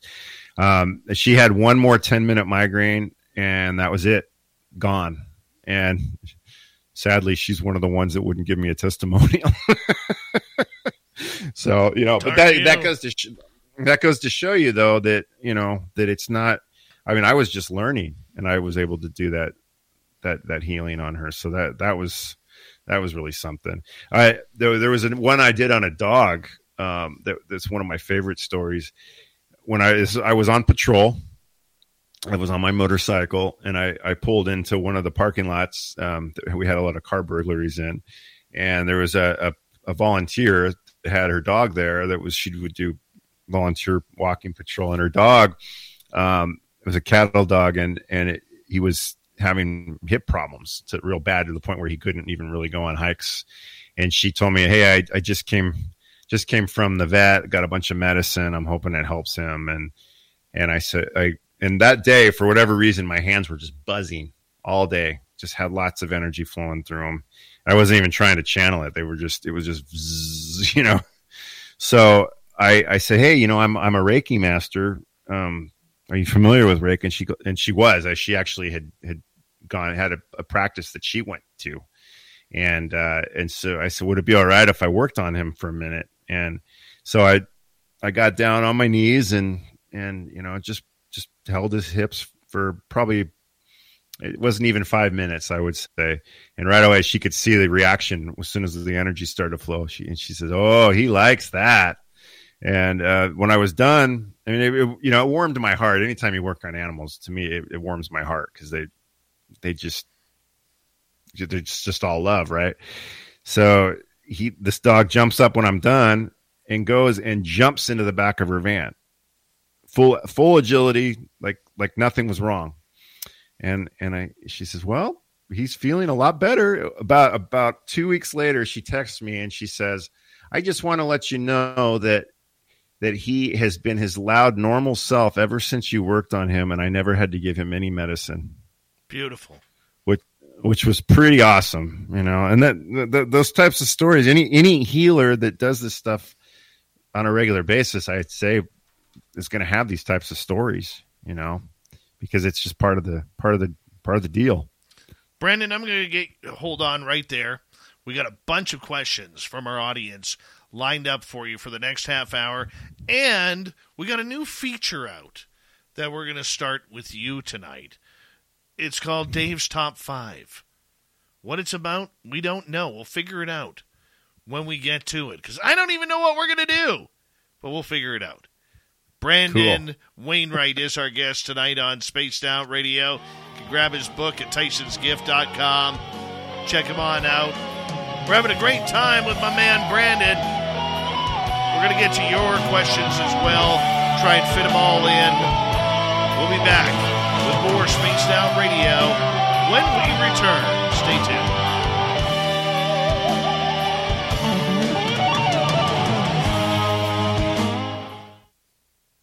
Rock and roll, man. Rock and roll. Half an hour to go here. Do you still do play the sound of the, the thunder? Yeah. At the bottom yeah. of the hour. Okay. I guess I missed it. Oh, it'll come up here in uh, five minutes. That is uh, that's actually uh, a tribute. The Thunder is a tribute to Art Bell. That's why we do it. Mm. Oh, and that makes sense where it's from, right? Coast to coast. Yeah, well, we didn't steal it off coast to coast we found something a little bit similar, kind of like we don't want to forget the direction of how this all started. And sometimes you have to hide some nostalgia inside the radio show. Oh, I love it. I love it. Yeah. Well, in my opinion, that your show is is every bit as good. Well, thank you. Thank you. and for for the people that are listening, I, I told you this story, I think, but um, after I went on the show the first time, you know, I kept listening, and and I was a motorcycle cop, and at at the end of the day, I would I would kind of start because where I worked there we, there was parks in two counties, so I could kind of as I was working towards my house, I could I could take a while, you know, and just kind of hit parks on the way as I went. And I, you know, I had I had Bluetooth in my helmet, so I would I would listen to the the show from the night before on my helmet as I was as I was driving, and there were times where I realized uh oh, I just missed that radio transmission. Direct Auto Insurance is for uncompromisers, the people who refuse to make trade offs in life. Like Kelly, when her old car insurance got so expensive that she couldn't afford to drive anymore, do you think she started carrying her groceries for miles? No. But she did find Direct Auto's savings that allowed her to drive instead of compromise. With savings of up to 25%, you too can stop compromising and keep driving. Get a quote today at directauto.com. Savings based on applied discounts and will vary. Terms apply. How you buy can affect price. National General Group, Winston-Salem. Direct Auto Insurance is for uncompromisers. The people who refuse to make trade offs in life. They're the ones who proudly say no to living on someone else's terms and schedule. And when it comes to insurance, they find the savings they need to keep driving. And with savings of up to $1,044 per year when you switch to Direct Auto, you too can stop compromising and keep driving. Get a free quote today at directauto.com or find a store near you. Data from August 2021 new customer survey. Savings, if any, vary. How you buy can affect price. National General Group, Winston-Salem. Because I was too busy listening to Dave.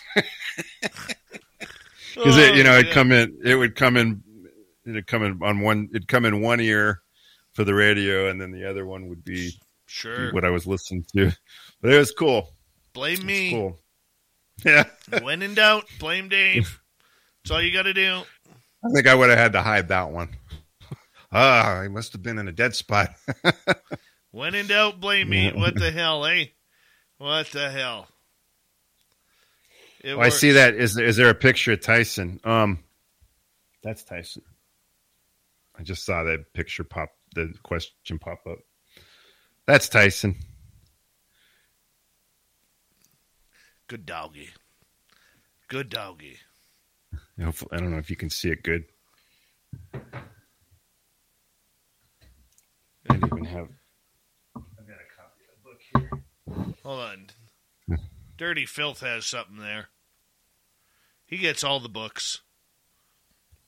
So that's that's a better where you can kind of see him a little bit. A little Chiweenie.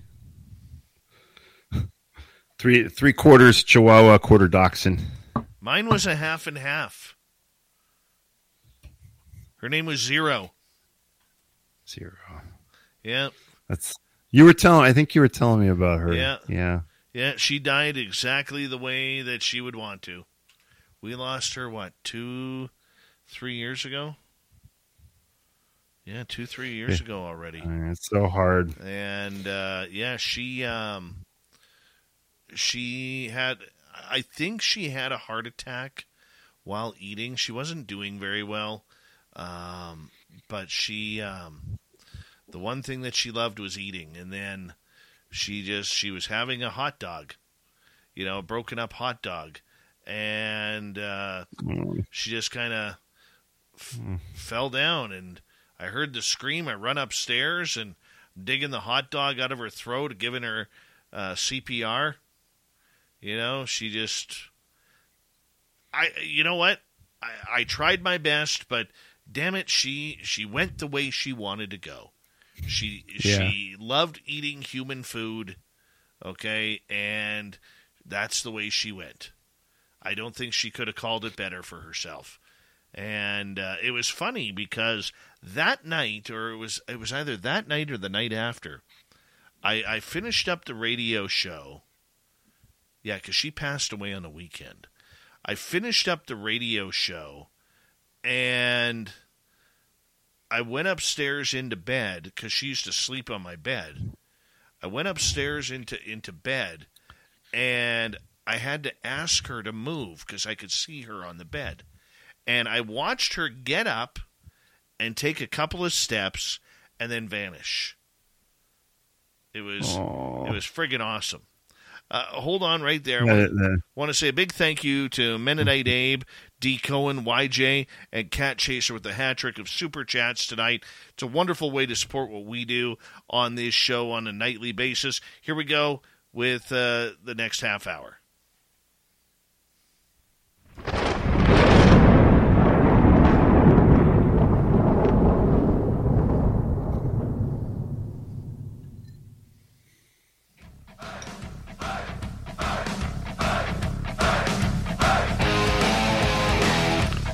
Passed the halfway point of Spaced Out Radio tonight. Good to have you with us. My name is Dave Scott. Very much appreciate earning your listening ears. Want to remind you that if you've missed portions of this show or others, check out our free archives at youtube.com forward slash spaced out radio. Do old Davey the favor, hit that subscribe button. Our website is spacedoutradio.com. We have a plethora of features for you. Rock out to Bumblefoot, read Shirky Poo's Newswire, check out our swag as well. Follow us on Twitter at Spaced Out Radio, Instagram at Spaced Out Radio Show, and on TikTok at Spaced Out Radio. For the final time tonight, we bring in Brandon Wainwright. He's the author of Tyson's Gift, and he's talking about all of this really awesome healing he is doing on people and finding his own spirituality as well, Tyson. Uh, Tyson'sGift.com or Tyson'sGiftHealing.com are the websites. And Brandon, welcome back. thank you. Good to be here. All right, let's get right to audience questions here. Katie wants to know Have you ever had an ET contact or sighting? Didn't we just talk about this? Yes, we did. Uh, yes, um, but I, I didn't have what do you call what are the different kinds? The third kind and the second kind, and the, I I've been I've been on a UFO tour in Sedona, Arizona, um, with Melinda Leslie, who's a friend of the show, uh, and the, the night we went, we probably saw it's a, it's an ama- by the way, it's an amazing thing. It, it- she gives you night vision goggles, and you go up to this this high point in this park that's on the edge of town. And Sedona is an international dark city, so there's not a lot of lot of uh, light, um, fluorescent lights around around the city. So it's very dark, but it's you can see a lot of stars anyway. But you then you put the night vision goggles on, and it's like it's like you took sand and sprinkled it over a, a glass table. It's like really really heavy and uh, we probably saw about tw- between 25 and 30 UFOs that night. And I remember it was really funny because uh, while she's kind of doing her opening spiel, it was dusky still, it wasn't even completely dark, and and I'm I'm watching the sky as she's explaining it, and I saw, I well she was talking about satellites, like saying you know, if in case you're thinking they're satellites, in terms of of the the official government satellites that that we've tracked during a during a, a tour, the most we've ever seen is eight. And and I said, "Well, I've seen eight just in the time you've been giving this opening spiel." And and she goes, "Yeah, well, those weren't all satellites." And so then she gave us the goggles, and and I I saw about twenty. My wife, my daughter, and I saw twenty about twenty five or thirty UFOs. We saw a double, a triple, um, which is where you've got two flying in formation. Uh, we saw a double and then another one come into a to the tip of the triangle, uh, and then leave. There's a place o- uh, over the top of Sedona called the Portal. They call it because it's where um, ETs come and go. And the way you know they went is that they're there, they're there, and then all of a sudden they disappear. And what, what's happening is they're flying out out of the out of the, the Earth's atmosphere. So uh, we saw. Um, what was really amazing on that tour was was that she gave us lasers, um, which, as you probably know, you can't shine a laser at a, a, a military or civilian airplane. It's against the law. Um, but she's every night she's got all these these lasers that she gives out to people, not to not to like harass the the aliens, but to to show the other people in the group where you're seeing something so the other so they could see it well she advised us if you flash your lights at them your lasers at them a lot of times they will interact with you and they'll flash their lights back. So we started doing that every time we saw one. And there was one in particular where it just kept flashing us and flashing us and flashing us. It was really really cool. And in case you're thinking it might it was just gas dissipating off of a satellite well it, it takes time for those for the gases to build up you know and and they can't satellites can't change directions and they can't change speed um so it was uh, i'm sure you've probably seen on on the on documentaries of the the orby looking UFOs, the ones that are like multicolor and they're like, woo, woo, woo, you know what I'm talking about? The, yes. Like, yeah, I saw one of those. Saw one of those that night. It was off the hook. So, yes, I've seen I've seen at least 25 to 30 of them just in that one time. Probably seen a lot more than that too. Um, but if you're ever in Sedona and you want to check out Melinda Leslie's tour, it is a cool experience. All right, let's continue on here as Katie has another question for you. Brandon, do you use sound healing too? Yes, I do. That's one of the modalities that I use. That's one where you can't really do it over a distance. Um, but I, I use tuning forks and toning. So the idea behind that is is that your chakras they they move at a certain they vibrate at a certain frequency and and there's di- the different notes um, of the scale are in line with or in sync with with that with that frequency. So using um, tuning forks and also um, voice toning, you can actually get uh, get your chakras to to get like recalibrated by by basically making sound that's in the same frequency as them and help it allows them to get back on track but people really like the the color and sound because um, and the color too. So you, use pomanders, or you can use pomanders, where the the pomanders are it, they're basically um, they're oils that have a certain scent, and and the scent it's funny because you smell them and you can and it smells like the color, and the color also is in a is in a frequency that's in line with with the chakras.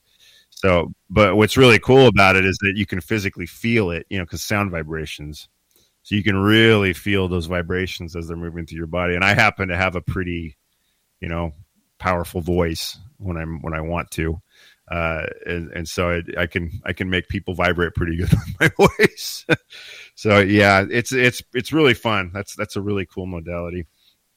All right, let's continue on here. Hilton would like to know how do you know if you are able to do Reiki or not? Is there obvious signs? Uh, well, I I would say the obvious sign is that people benefit from it. Yeah, I mean, with with, with me, well, I, I found most people that if if you practice it for any length of time, you start to know what the energy feels like.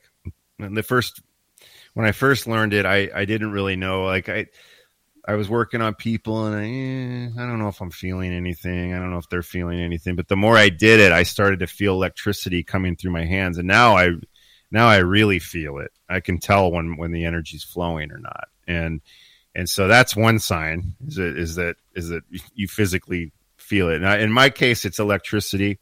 Sometimes it's it's just buzzing. Sometimes it it um it it feels like like really strong electricity. Sometimes it feels like beads of electricity moving through my fingers. It just depends on on on what's going on. Um, but the but I would say the main thing is that is that it it you the person gets a benefit out of it. They and and and what I've what I've found too is that a, a lot of times what you're feeling they they feel something completely different.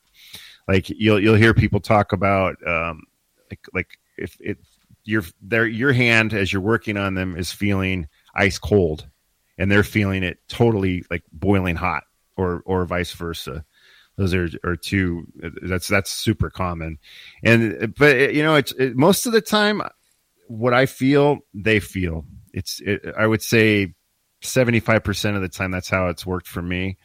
But like for example, today I did a healing and the energy, I mean, it it went I mean just buzzing and then it stopped and so I thought usually that's an indication that that it's it's run its course and it, and and it's that that area of the body has gotten enough energy. And when I was done, the person didn't get helped that much, which is really unusual. So you just you know you got to just kind of go with it and trust that that that spirit is is doing what's best for them. You always ask for what's in their highest good when you do a healing. All right. TMI is asking, where does the power come from? Who is spirit? Um. Well, uh, what the, the what Reiki means is is is universal life force energy or spiritually guided life force energy. So it, it's it's prana, you know, chi, ki. Um, that's that's basically basically what it is. It's it's it's a universal energy that has its own intelligence it knows where to go. It knows what to do, and you just have to open your heart and be willing to channel it through you. It's it's a, an energy of of light, so it's it's coming from the most positive place. Um, there's no darkness here. You don't have to worry about it coming from an evil place or anything like that. There's no strings attached. um, but as far as you know there's different i have a i have a modality where i actually work with specific spirits with with actual he, um, spirit spirit doctors that are in the astral plane um, that that come through and work on the etheric body which then manifests the the results manifest in the physical body um, but in in the case of reiki it, i mean that is literally what it means is the universal life force energy so all right before all we, good. before we go to the next question you got to tell me about these astral doctors. Are they aliens? Are they spirits? Do they have their MDs? Uh, what, what, what's the question? Well, just um, it's a follow up question to what you said. You go to the ethereal oh, okay. level to to get a, a lot of these, um, a lot of the, you know spiritual doctors. Are they you know are they spirit? Are they alien? No, no. In my in my case, they're that well three three i've got four which is i guess a fairly high number but uh, th- um, three of them are one of them's a nurse a nurse that's crossed over. One of them's a surgeon that's crossed over. Um, another i'm not 100% sure. I think she's a veterinarian but i'm not 100% sure. And the other one is a, is a master teacher you know spiritual master teacher. So um, what's really interesting is when when i when i learned this modality I I did a a, a uh, it's for lack of a better word, it was a guided meditation with the instructor where where I went to to meet who my spirit doctors were, and I, I am not particularly psychic. I, you know, I, have learned how to use my intuition. I, I, I, know that I do have clairvoyance because I've, I've, I've actually done a lot of exercises in that, that school where I take classes to to learn that I do and and that it is accurate. Um, but uh, the first person that I met was was a was a, a surgeon, and the reason I knew he was a surgeon is because he was in scrubs.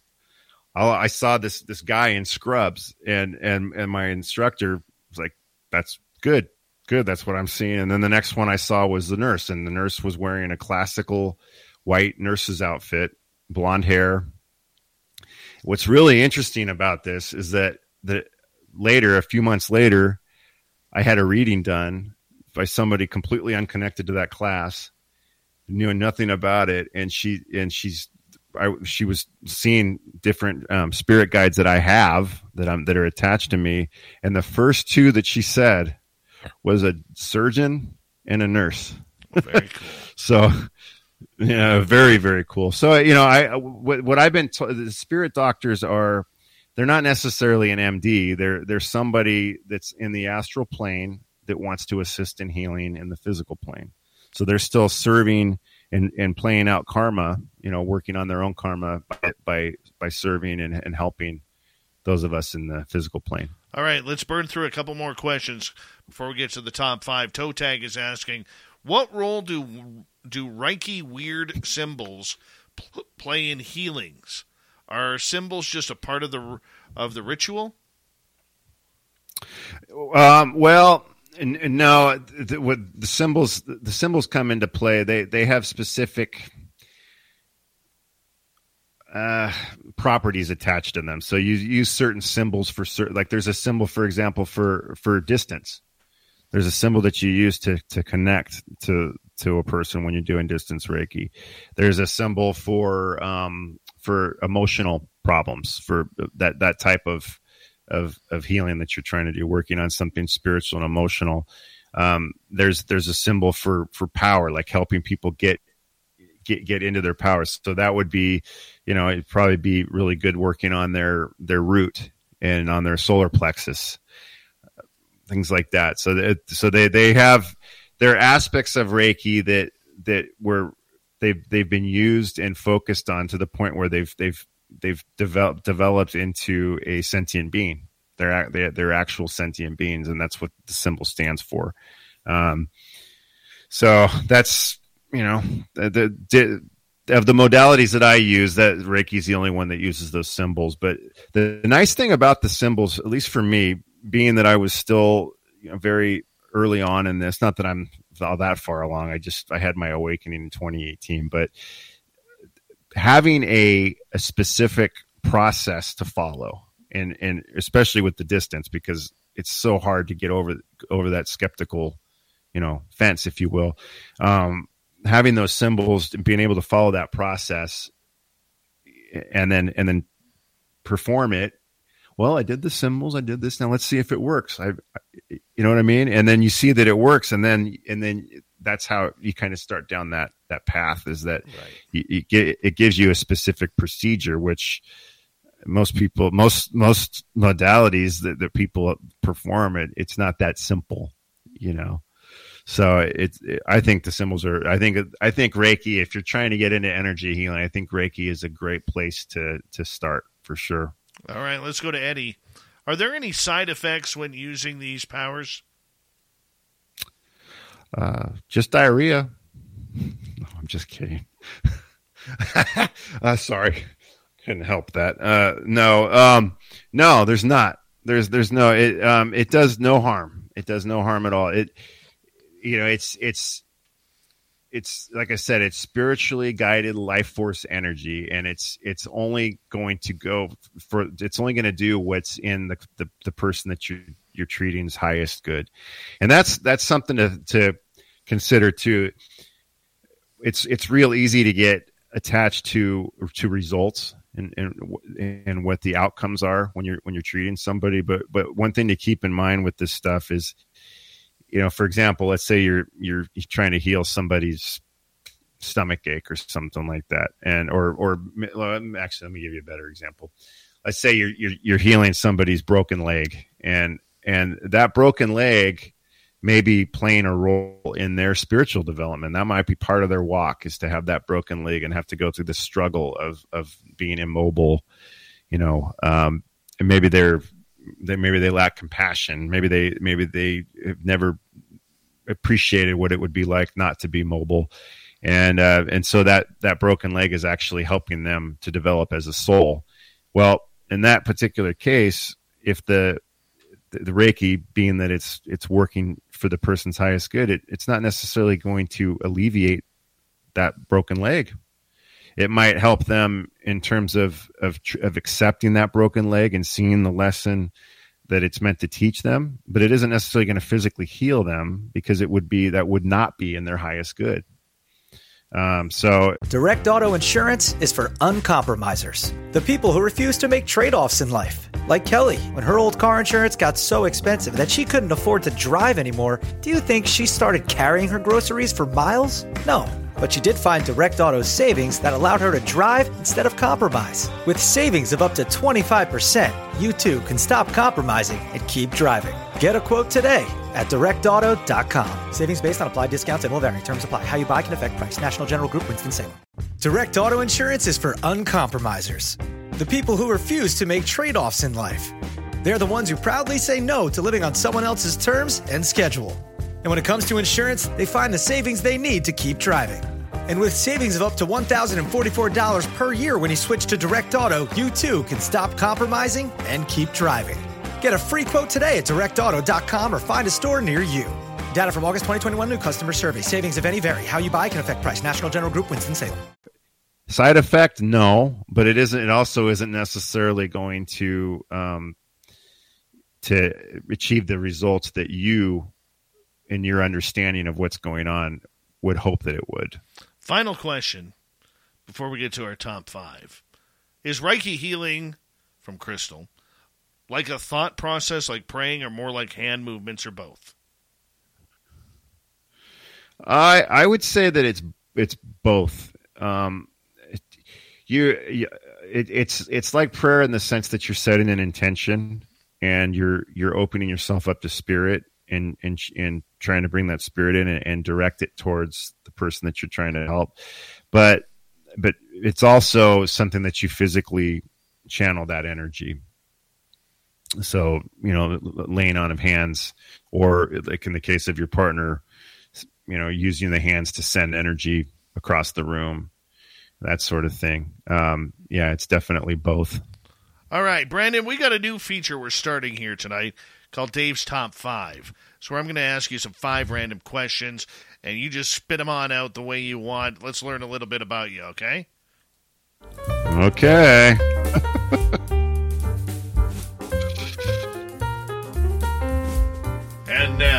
here is the top five questions for our guest tonight. All right, Brandon, playing along with us tonight. We're going to have some fun here. Question number one for you, Brandon, is this As you open up spiritually, what is something you do not want to experience? Hmm. I guess that's a damn good question. Um, I'm kind of open to everything. I but I what I don't want is to have an evil spirit attached to me. I guess that's the that's you know if he I know some pretty accomplished and advanced healers who who deal with with spirits that are evil sometimes and messed up, but they you know and they they deal with them and I'm open to that because because apparently you can do a lot of good that way. But what I don't want is to bring one home with me. So All right, I guess that's Question number two: what, What's the best and worst part about leaving California for Florida?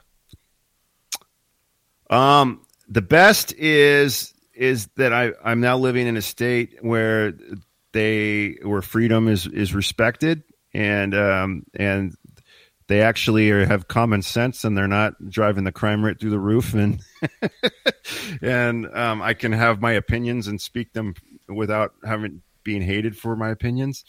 Um, that's the best part about leaving California. The worst part is that I grew up there. Most of my loved ones and friends are still there, and it's a wonderful, beautiful place that I that I miss dearly. But uh, you know, overall, the benefits outweigh the the consequence or the downsides. All right, question number three: If you were to come face to face with a Bigfoot, what do you think your reaction would be? probably shit my pants. uh, um, you know, I guess it would depend on on on on the context. If it, if if it was like hostile, I probably would be really scared. But what I know of of Bigfoot is that Bigfoot's actually a really peaceful, positive um, species. So I would hope that I would be fascinated. Question four being a Reiki practitioner, what's the furthest place away you've given somebody Reiki? Uh, guess I, I you know, I guess Canada. Canada, Canada, Alberta, Canada from Florida. I guess is is the furthest. Yeah, but about, you know, you're about thirty five. They could be on. They, they could they could be on the moon and it wouldn't matter. Final question for you: what are you going to do when the aliens come around and the UFOs start showing up? I'm going to tell people I told you so.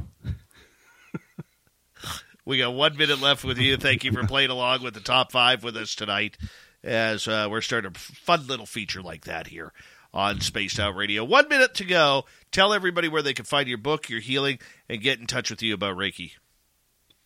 Um, the the book is you can well either one you tysonsgift.com is is the book website and from there you could go to tysonsgifthealing.com there's a button there or you can just go to tysonsgifthealing.com to and, and from there the, all of my modalities are, that I offer are there.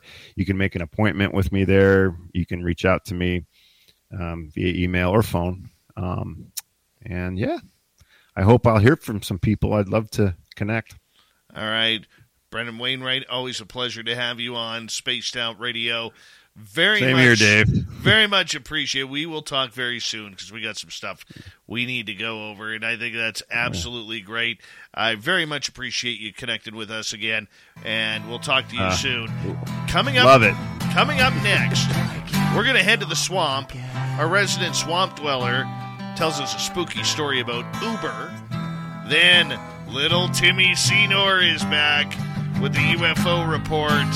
We got it all coming up in hour number three, next on Spaced Out Radio.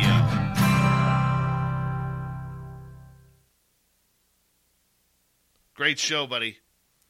Yeah, Great show. It's so much fun. You're you you are a great interviewer. I do you are. best. I'm not just blowing roses up your butt. You really are good. Yes. Yes, thank you, my friend. We're, we're gonna have have a, a good time. We're gonna have a good time with it. Like I said, I do need to talk to you about some stuff away from here. So we'll get we'll talk soon. Okay. Okay, sounds good. All right, brother. Thanks for having me. All I really, time. I mean, it's so it's so fun. Uh, your your show is just really fun. Right I on. love bud. it. Take, take care. All right, you too. All See right. Bye bye. Brandon Wainwright, everybody. Dirty Filth is coming up in. There's Dirty Filth. And we are going to say hello to It's him. me. And uh, take it away with what you're drawing there, Dirty. Well, it's a second page of the cartoon because I got to go color by color. So that's where we are now, finishing up the the nice yellow. Got the alien beam ready to go. That's all good. That one panel, that's that's a special panel. We'll get to that one later on. Hold on, I gotta turn my crappy music down. Okay, there we are. Alright, back to this guy here. We gotta finish up the drapes. And the apple pie.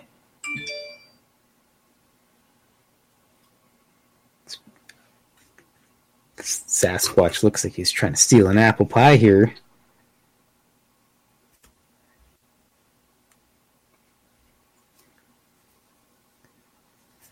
Oh, these brushes are just soaked beyond belief.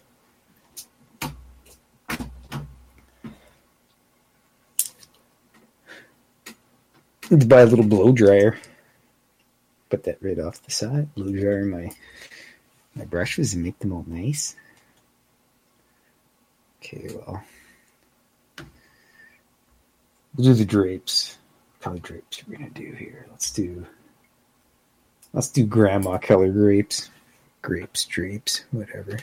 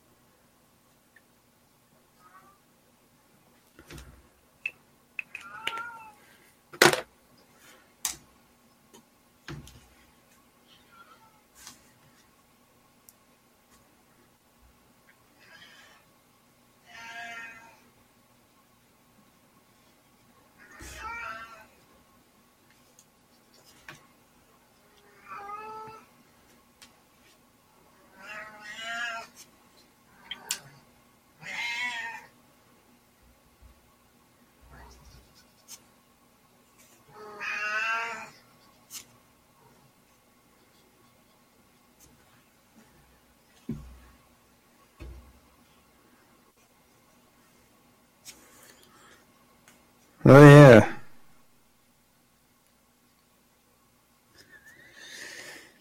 So, anyways, I was just gonna go with the uh, grandmother, uh, slightly blue, a little bit of peach color, but it's it's just not working out. So I'll have to fandangle with it later. Whiskey's a grump as always.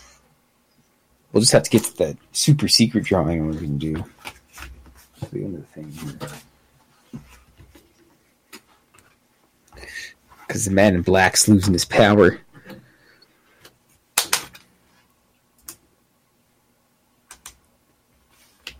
Basically, they're like the old style batteries. Work for like half hour, 45 minutes, call it a day. It's a little too, a little too rowdy of a brush.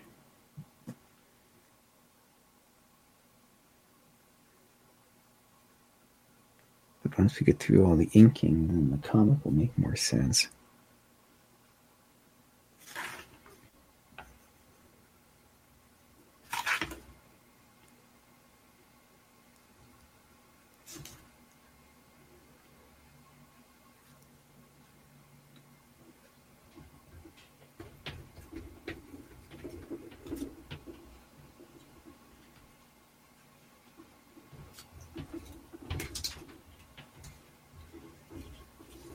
Looking good, Dirty. Looking good. Oh, it is. Here we are. We're gonna brush in Man in Black's shorts. He's being carried over Sasquatch's shoulder. Oh, He's yeah. with the real tight bum and everything to go with it. Very nice. Kind of like uh, Jack Black's buttocks in Nacho Libre. Sure. Excellent. Excellent. Burnt pancakes are good, Terry. Actually, uh, my pal gave me a pancake maker, and it makes little Dungeons and Dragons characters like goblins and beholders and Very rogues nice. and warriors and junk. Very Yeah. nice. So Mrs. Filth has got all the pancake weirdness she can handle. Nice. Well, I'm going to get you to mute because we got 20 seconds left. I want to say a big thank you to Toe Tag, Molly, YJ, Mennonite Abe, D. Cohen, and Cat Chaser with a natural hat trick. Very much appreciate the love and support. It's so good to be back, people. Don't forget to give us a thumbs up if you're new. Hit subscribe. Here we go with hour three.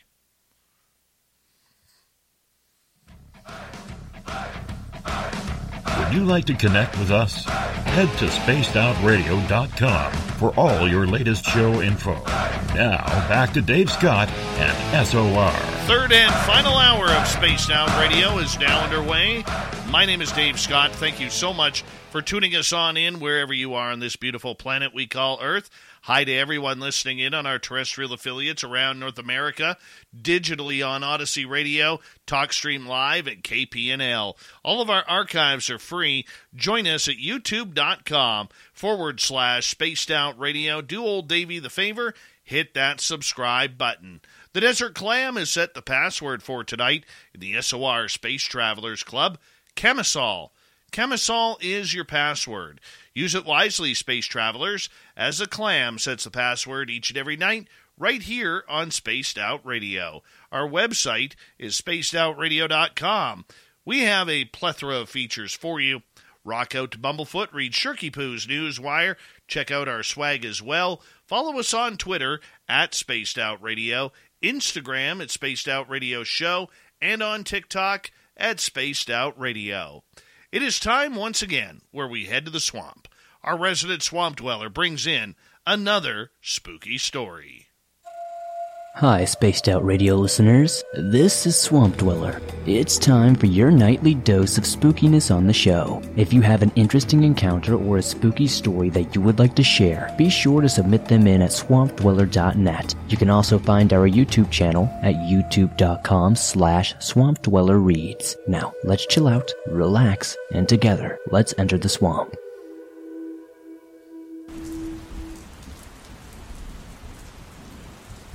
Alright, so check this out. I'm not a big fan of Uber. Random people picking you up sounds like a bad idea just waiting to happen. And this experience only confirms my problems. I worked as a bartender in the UK at a pretty popular bar. I always take cabs to and from work as I don't have a car. And one night was hectic, and cabs were coming and going with people. So many that I couldn't get a hold of one. Desperate, I downloaded Uber and found a driver two minutes away from me. He arrived, and I attempted to open the back door, but it was locked. I looked at the driver, who asked me to open the front passenger door. I found it odd that he wanted me sitting right next to him, but I assumed he had a bunch of crap in the back. Reluctantly, I got into the passenger seat. The man had a thick Russian accent. And part of me considered just speaking Russian to him, but looking back on it now, I'm glad that I kept that ace up my sleeve. Where are you going? he asked aggressively as if I was wasting his time. I told him the address, he plugged it in, and we were on our way.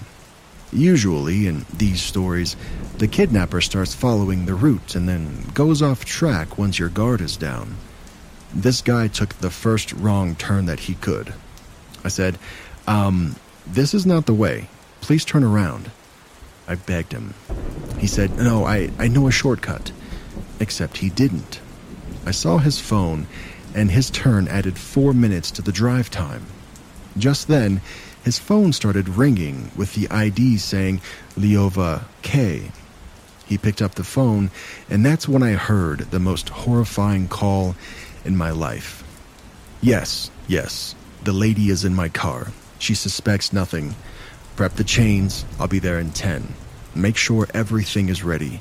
We can't leave any remains. We were too sloppy last time. He said all of this in Russian, assuming that I didn't understand. To this day, sometimes I wish that I didn't. I knew I had less than 10 minutes to get out of this situation, or I doubted that I'd ever be seen again. We were approaching a stoplight. I had to formulate a plan quickly.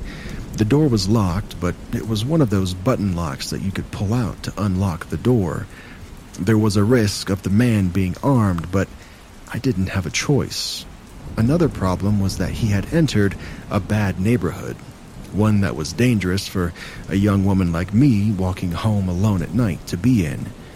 I decided that after escaping, I would have to order another Uber and just pray it was safe.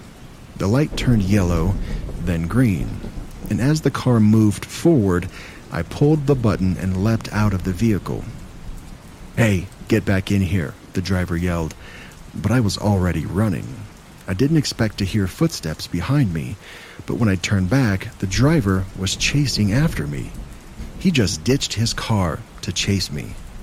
I turned down an alley and hid behind this rubbish bin. I heard him run past the alley. I waited hours to hear his footsteps again run past the alley entrance. I left the alley and looked back down the street. The car was gone, but my nerves weren't any better. I was still in a bad neighborhood. I was about to call for another Uber when I wised up. He was probably expecting that I'd do that. He was probably on his phone waiting for the alert, so I began my trek home. I made the whole two hour walk home. I was lucky not to encounter any trouble along the way, and as soon as I was back home, I cried. I lived alone, so I didn't feel safe one bit. The Uber driver still had my address. I called the police and I gave them the man's description and the car's make and model. Like a classic horror story idiot, I didn't get the license plate, so they couldn't do much. But they said that they would send an officer to the area. A few weeks later, I was urged to check the internet to see if anything had been done about my complaint. I found an article on a Jane Doe found dead by a riverside. Her hands were chained, and a bullet was in her skull. The man, not my Uber driver, charged with the crime told the police of a man named Leova Casanova who led the entire gang. Nothing ever came up about Leova, though. I decided not to come forward with what I knew. I just wanted to return to my life. It's been three years since then, and I've been able to move on with my life. I'm happily married, and I now manage my bar. I have twins coming in a few months, and for everyone out there who uses Uber, I won't tell you not to use the app, even though I haven't used it since that night, but I will ask you to make sure you have the driver's license plate. his description, and the make of his car, and always make sure he stays en route. It may seem like a long and arduous process, but it may just save your life. And that's why we love the Swamp Dweller around here, spooking us out each and every night. You can find him on his YouTube channel where there are thousands of free stories just like this one for you to check on out. Go to youtube.com forward slash swamp dweller reads to check it on out. All right, it is time once again where we bring in little Timmy Senor and the UFO report. And Tim, I got no audio for you tonight. My audio system is kind of screwing up tonight, but that's okay. We're getting it figured on out. Hey, this is my first show back in two weeks, but I'm glad that you are here, my friend. Great to see you, Dave. It's nice to be back. Yeah. How are things going for you? You know what? It is very nice to be back. Uh, you know, I I got a lot of rest. You and I talked quite a bit while I was uh, on down hiding in the basement, getting things done.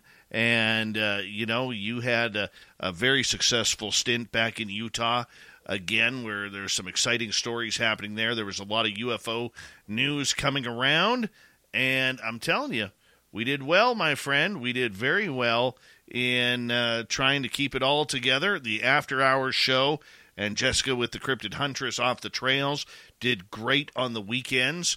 And What if a school could be there for all of you? Career, family, finances, and mental health? Well, it can. National University, supporting the whole you. Learn more at nu.edu. Hey, C Spire Country, circle up. Inflation has hit us hard, so here's what we're gonna do. We're giving you 12 months of free service on any new line. Together, we're fighting back with our best deal in wireless history. We call it Inflation Retaliation.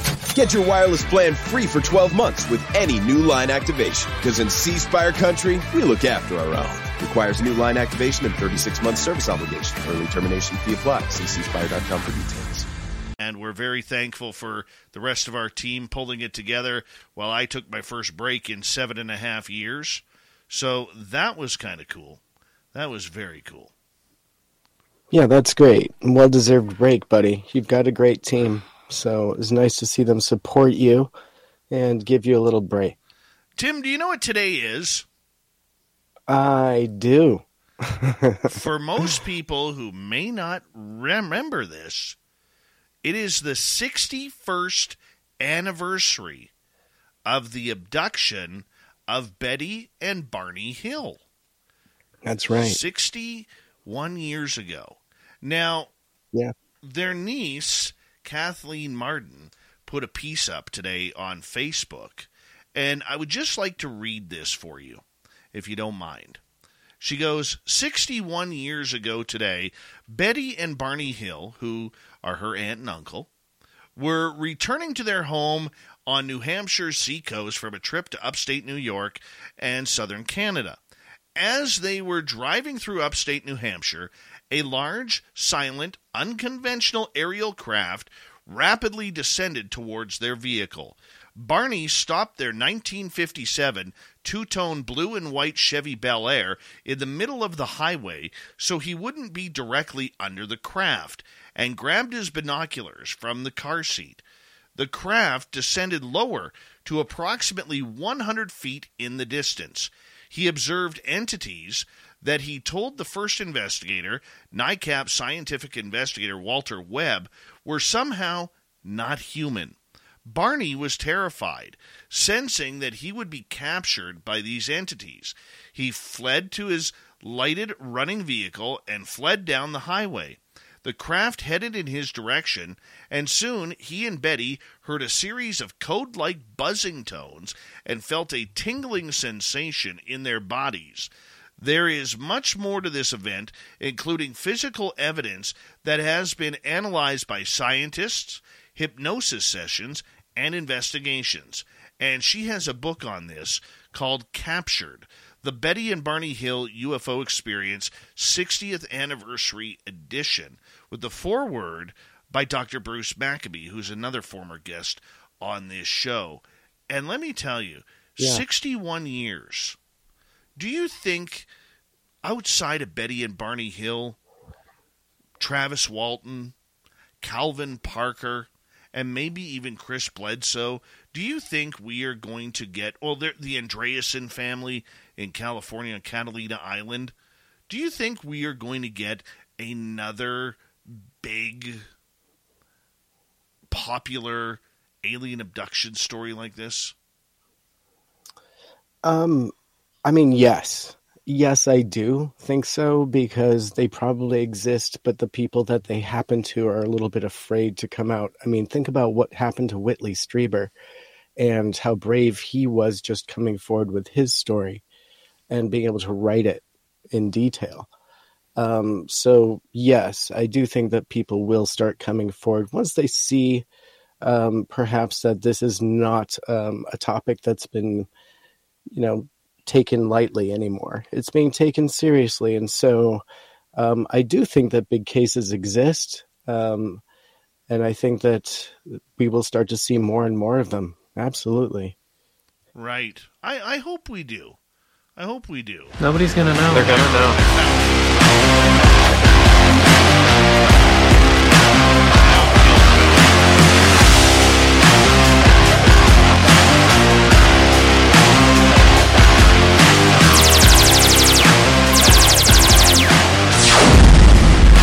There. Now, doesn't that feel better now? Doesn't that feel better now? Now it feels official. It feels So totally bizarre. official. Totally official. But there you go. Eleven nineteen. We'll have to remember that. Making a note. Yes, we'll have, we'll have to uh, get that. I, I felt bad about that, Tim. I don't know why it uh, disappeared from from this, but uh, we'll get that reloaded in uh, nonetheless. But I gotta I gotta ask you. I mean, sixty one years though. You know, I mean, this story is still very much in the news, and thank you to Kathleen Marden for keeping this story going. You know, but Yeah. it really shows the the idea of a uh, just getting an amber alert here in Vancouver and Oh, no. of a three year old boy who's been abducted here. Uh, last seen at Children's Oh, no. Hospital. The suspect is his mother. Well, that's not very good. Hmm. That's not Well, I can but- tell you that um, I know that there was a recent shock doc that was released on Discovery Plus that did a great job covering the Betty and Barney Hill case, and we got to see Kathleen tell the story and, of course, bring the evidence forward again with the dress and some of the other historical proof. Um, and I can't tell you, I mean, you and I have had a chance to meet her and to hear the story again in person um, and to be able to ask questions and have her honest answers. You know, um, the case is definitely, I mean, I think even experts consider it the best abduction case um, that really has held water through the years. Um, and of course, Kathleen Marden, being a li- living relative, keeping that story going is absolutely incredibly important. And she's kind of one of those people I feel like we should have represented um, if not represent at Congress. You know, have her tell that story. If somebody hasn't heard an abduction case, maybe this is a great warm up. Have her tell that story. She's amazing in person. She would be So- great at Congress. That is a fantastic idea. It really is a Yeah. fantastic idea. And we need actually a little bit more of that. You know, when they are ready to open up for experiencers, we got to hope that people like Kathleen Marden, you know, no ties to the military. Yes, she is with uh, MUFON, okay, but no ties to the military, no ties to government, pushing uh, back and making sure that you know we could get things happening. You know, I think that's great. Hey, there's a UFO news north of the border here. Why don't you fill us There in sure on that? What a great article coming forward from CTV News. Uh, the Canadian Defense Minister was briefed on UFOs ahead of the U.S. Intel report. And so now we're getting a release on some information that shows that the former Canadian Defense Minister Harjit Sajjan received briefings on UFOs, and documents obtained by CTV News revealed that in May 20 of 21, briefing followed a flurry of mainstream media coverage about the then upcoming report on the U.S. military sightings of the unidentified aerial phenomenon. And so the term American officials are now using as the more commonly known, and as you prefer, UFOs. And so we saw this report come forward in Canada and presented a little bit ahead of time, uh, even before the report came here in the United States. And so, what I personally found incredibly interesting was in this report, they actually revealed what was given as this uh, report to the minister. And so, um, some of the information, and I don't know if you're okay with me talking about this here live, but some of the bullet points in this report were incredibly interesting. And I found some of those details, including some of the historical programs in Canada, very enlightening.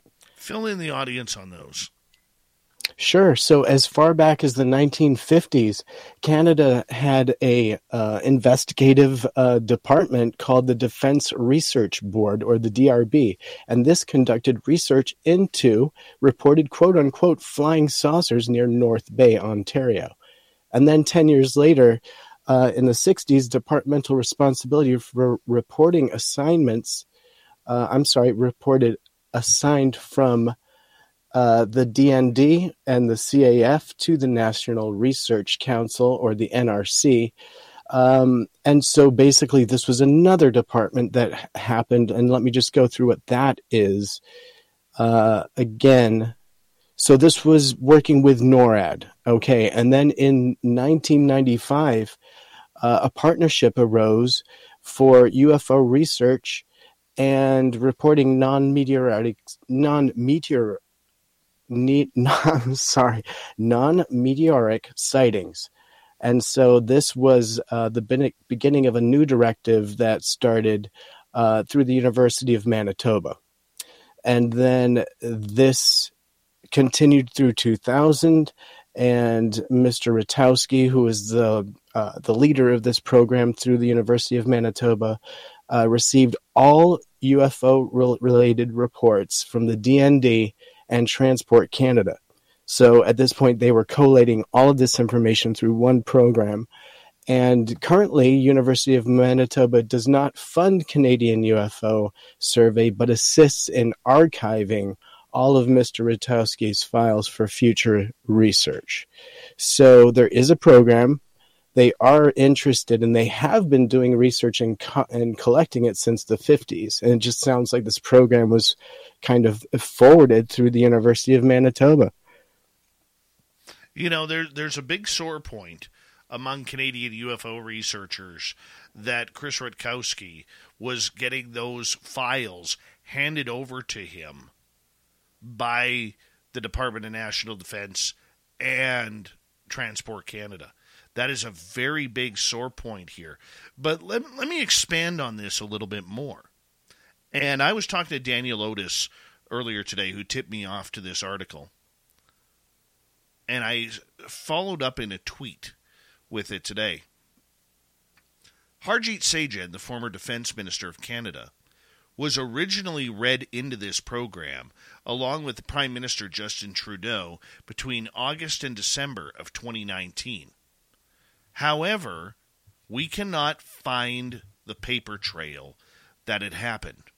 I have two sources, one in the U.S. and one in Canada, who have confirmed that our former ambassador to the United States, a gentleman named David McNaughton, was read in at the Pentagon by staffers on the UFO desk.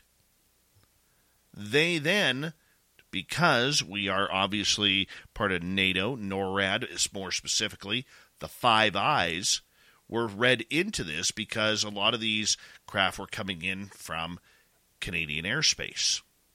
So when we got in to it, what we can say is that two years previous to the report in the United States coming out, that they were read in. The Liberal government, led by Justin Trudeau, has not made mention of anything regarding UFOs or unidentified aerial phenomena. He has not been quoted on it, and I believe that is for a lack of quality journalism that is not happening here in Canada outside of the hard work of Daniel Otis, save a couple other journalists who, who have written offbeat articles about the subject. Nobody has really pushed the limits to asking the Prime Minister whether or not this has happened. It's going to get interesting now that the Conservative Party of Canada, the official opposition, has a new leader because that leader was supported by writings that members of parliament who are currently pushing the UFO subject in Canada have a keen interest in. So I think going forward, we actually may see more of this type of news coming out because once Canada goes to an election, now technically we don't need to have an election for another three years, but I think it'll happen sooner than that. Once Canada does go for an election, this could be an electoral topic. And I'm going to get you wait for your comment on this. We got to go to break here at the bottom of the hour. Tim Senor with the UFO report is here on Spaced Out Radio, and we've got his audio figured out now. So we're all good there. We know what's happening around here. Hey, Little Rust comes with two weeks' holidays. Forgive me, but we'll get her done. Right after this, we continue the UFO report. Tim Senor is here. We can hear him. We can't see him because he's wearing camouflage tonight. We're sure he still looks like Howie Mandel. More UFO stuff right after this when we return. The final half hour of Spaced Out Radio tonight.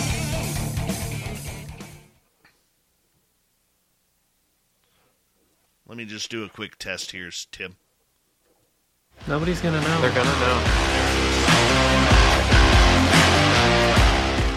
Okay, that's good. By the way, I also have a new Dave 101 theme song. I can't wait for that one to come out. And, uh, yes. I'm not used to being up this late. It's rough. So rough. Evan Walters, how you doing? Thanks for ripping one in the chat room. Appreciate that. Terrible Times, nice to see you again. And uh, let's see here. Who else? The original Aaron has reported for duty. Jessica, S- how you doing? Super Knower, good to have you back. Tracy Gale, welcome back. I think I'm caught up here. And there he is, the legend, Super Duke, Super Duke. He loves his theme song. Stu Gerson, what's happening, my man? Good to see you. Super Duke, Super Duke. Invisible Tracker, good to see you. Good morning, Body Tech. What's new, Timmy? I spent all day reading a book on anti gravity. I just couldn't put it down. But I'm. Um, no, nothing's been going on. I've been working, been playing with my kids a lot. It's just been um, catch up since we got back from Phenomicon. I have been sewing up my dock and working on the next. So we're getting things scrambling, getting locations accomplished before the winter when we have to dry dock our rig and put it at a secret location.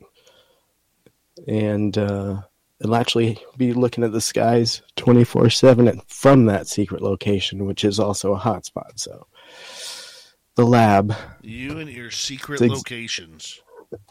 It's exhausting. It's absolutely exhausting. You're a secret location kind of guy. You're the kind of guy who wouldn't even give out the 11 herbs and spices that KFC uses if you worked there. You're that guy. I would just open the packet and, yeah, say nothing. That's right. Mhm. I know what you're all about. hmm Timmy can keep a secret. So I'm in the hardware store the other day, and you know how everybody has a doppelganger? So I'm looking at this guy, and I'm like, holy cow, that's Grant Cameron. Grant Cameron. Like, look at this. Does that not look like Grant Cameron? Dude, you took a stranger's photo I without totally, him knowing? I totally did because it looked like Grant Cameron. Holy crap. You're so lucky he didn't bust you. How do you explain that? I I, But- I, I made it look like I well was done, texting. sir. I made it look like I was texting. cool. Yeah, that one He would just think me. that you were odd if he noticed, but that does look very much like Grant. Oh, it totally looks like To Grant Cameron. To- Mhm. Totally looks like Mhm. Grant Cameron. You know? What else do I got here? I got to show you this photo. I'm just trying to find it here. You've had some fun. I can't let you out of the house anymore. Every time I let he does something else cringe. I swear oh, this guy. Just follow you around with the camera. I swear it's What are you talking about? Here's a photo that I here's about? photo that I All like. Canadian. Just Like it's no big deal. Check this out. This is this is SpaceX at the bottom being followed by or pardon me, that's the International Space Station at the bottom being followed by Okay. A SpaceX rocket. Man, that's a that's intense and cool. How do you come up on that photo, my friend? It just started flying over us. No way, you took that? Yeah. Oh, that's so cool. Well It was kind of cool. It was kind of cool. That's very cool. All right. Do you have a telescope? No, that was from my iPhone. You can shoot an iPhone down the eyepiece of a telescope too. Um, but very cool, bro. Very cool. I was happy with that Good one. capture. Happy with Yeah. that. one. All right, we got 15 seconds. Thank you, Toe Tag, Molly, YJ, Mennonite Abe, D. Cohen, and Cat Chaser for the amazing super chats tonight. Very much appreciate it. We're going to come back with the UFO report and Tim Senor right now, guys.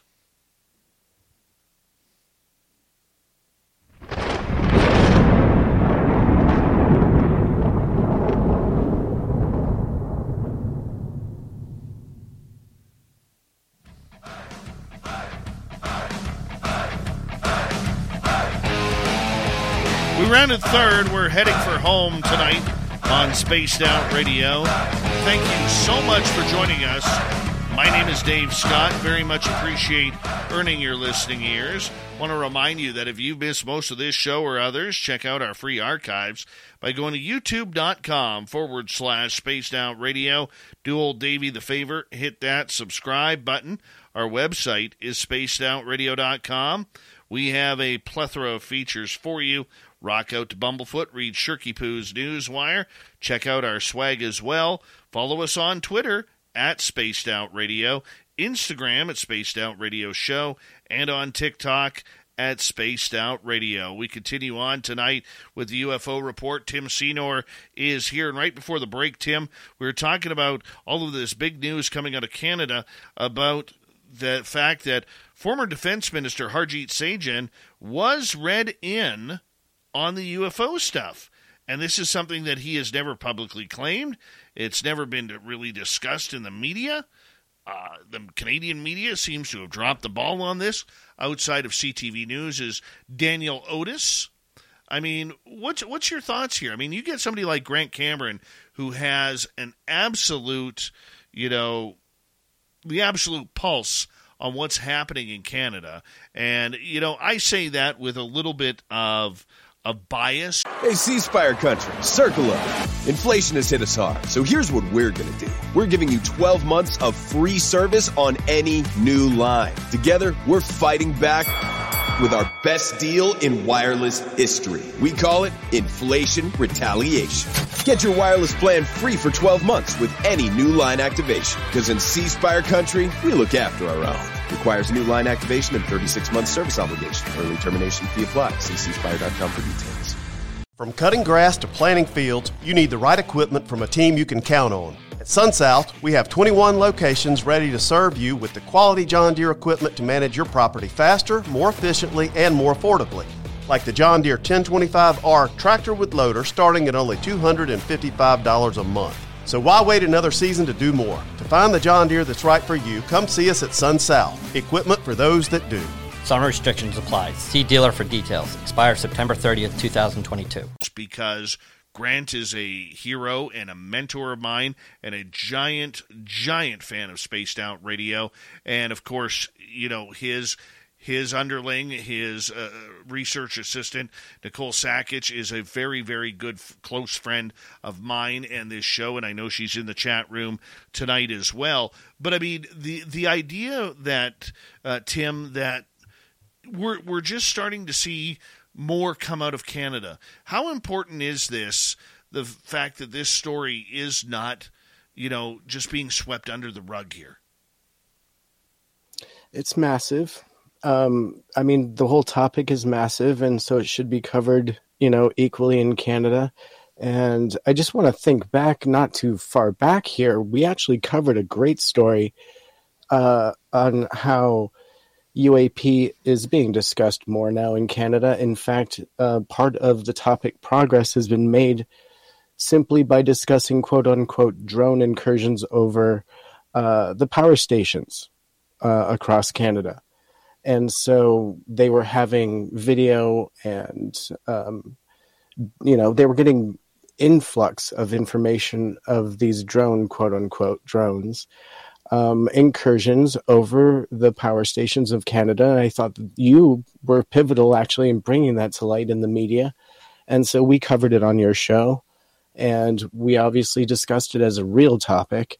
And so I think it, it, that actually helped progress the ball forward, even if you do consider this something mundane. It's something to be considered as potentially um, a sign of aggression, perhaps, and should be uh, considered a real um, topic that needs to be addressed, whether it is mundane or not. Very true. Very true. We're going to see how this plays out. Uh, you know, we're going to have to see if there's more meetings behind the scenes that are coming forward. We're going to have to see what happened at previous meetings that allegedly had not gone through. There's a lot of real information to come out of Canada just recently on UFOs that we will be investigating over the next little bit. All right, here's a topic that is a little old, but because I was on holidays, we didn't really get a chance to. And Tim, this one grinds my gears, man. You know, we told everybody that this was likely to happen. We did. And we told them months ago. And now it seems like it's coming to fruition, where the United States Navy is saying, hey, American public, we are not going to be giving you any more UFO videos. So if you think you're going to get some, you got another thing coming. Yeah, fair dinkum. I'll tell you what, the U.S. Navy suggests it has more UFO videos, but will not be releasing them. And, you know, we can just discuss the article because it's saying here very clearly that releasing any new videos would be a national security concern. And it's not a new topic, right? It is something that we've heard in the past, but they're kind of drawing a line here saying don't expect any more of these videos to be released, at least not through the sources that we've had, right? And that has been through the US Navy. Now their their hand has been forced in the past. It hasn't really been up to them. But I think the implication here is that perhaps they're going to lean a little bit heavier on people that are pivotal in the release of these videos and they may not be so lenient on those people along with that. Well, here's the big thing that I see happening here. Okay, is that the U.S. Navy is still pouting over the fact that Lou Elizondo and Chris Mellon were able to, let's say, skip the system in order to get Go Fast, Gimbal, and Tic Tac out to the public through the To the Stars Academy. Now, one of the things I always questioned regarding this was this fact. And to this day, I'm still a little perplexed by this. If the Navy of the United States, who owned those videos, was so upset that those videos got out, as we now see, they're still pretty upset about it. Why did they never take action against the To the Stars Academy, who actually, when they released those to the media, had the audacity to put the To the Stars Academy logo on those videos like they were property of the TTSA. When the TTSA never owned them, they were property of the United States Navy. I always wanted that question answered. Always. We'll never get it. Right. But that that was the type of question that kept us from ever getting anybody from the To the Stars Academy on this show. Right. Right. And the source file for a lot of that stuff you might find is actually from a Navy website. And so, although they may have dragged it from perhaps a Navy website, then put their logo on it and then released it, they may quote unquote have been attempting to make something public that was already accessible to the public. You just may not have known how to do that. And the reason I say that is simply because we've seen this happen with the Navy videos. For example, uh, Jeremy Corbell released some videos that we all considered were um, image refraction from internal camera imagery, the the big three dimensional pyramids, right? Well, the Navy came out and showed some more images, also coming from the the Omaha, where the image showed a ball going into the water. Um, they showed more video of quote unquote drones and this was a decision that was made by the Navy on the same event. And what that told me was, oh, look, here's a bunch of video that they're okay showing us. Now let's wonder about all of the classified versions of these videos that they have that they aren't showing us, right? For every one that they are, there must be 10 that they're not, is my assumption. And so I find it very interesting. Every move you see kind of reveals a hand. And so I think that there's much more to be seen, but our eyes will never see it. And the fact that they're saying don't expect more videos also tells me that there must be so many that they don't know what's real and what isn't anymore. Well, it's still one of those questions we will never get answered. So here's how those videos came out. I was talking to Terry Hall, our business manager, about this earlier. You know, it's nothing romantic like they were, you know, put in a brief, stolen from a, a, a file and then put into a briefcase and ran out to a unmarked car and got the hell out of Dodge at the Pentagon parking lot. It wasn't like that at all. When Elizondo was was running the AATIP program at the Pentagon, on each sheet of paper, he would have to mark down unidentified for top secret or or any type of security clearance or one of the sections would be is it a jet? Is it a drone? And on those three videos, at the encouragement of Chris Mellon, Elizondo marked those three videos as drones. And because they were marked as drones, nobody double checked Elizondo's work, and they were able to be released to the public as non top secret videos because because they were unclassified as drones. That's how those original videos got out. Now, were there some mistakes? Yes, I can see where uh, people like like the United States Navy and people at the Pentagon, like Susan Gough and others, are still very upset with Elizondo and Mellon for basically cheating the the the spooks out of their own or playing the spooks at their own game, if you could put it that way. What's your thoughts? Well, I, I know that there's a massive demand from the bottom all the way up to the top, and perhaps starting at the top, to have another look at the way things are classified. And so I know this was a demand coming from Congress because they feel like there's a problem with the how with how this information is being classified at the source. So whether Elizondo and his team were sidestepping things or actually doing their job and doing due diligence by calling it that, um, we're seeing tons of things being called drones. I don't see how that was part of a misleading topic if they were to call it a drone. it's an assumption, you know, and it's still a classification. Um, a UAP um, is still an unmanned aerial phenomenon, or now UAV, a vehicle. Um, still terminology. And so we need these things to remain unclassified at the source so that it does disseminate down to not necessarily the public, but at least Congress. You know, a public hearing needs to be something that has actually got some information, and it's not going to have anything new unless we get good information that is not classified and it's something that's real and it comes from the source and it doesn't have to be a drone. It can be a question mark. You know we're okay with not knowing what the navy thinks this is. They can just show us a video. And i think that that's the sort of thing that needs to happen the reclassification or at least the a new system of how things are classified at the source. And i think that that was something that also elizondo and his team were pushing for well we're going to be very interested in seeing where this goes in the future because the U.S. Navy is now played their heavy handed card. You know, as Nicole said in our chat room, you know, before the Air Force, before Space Force, there was the Navy.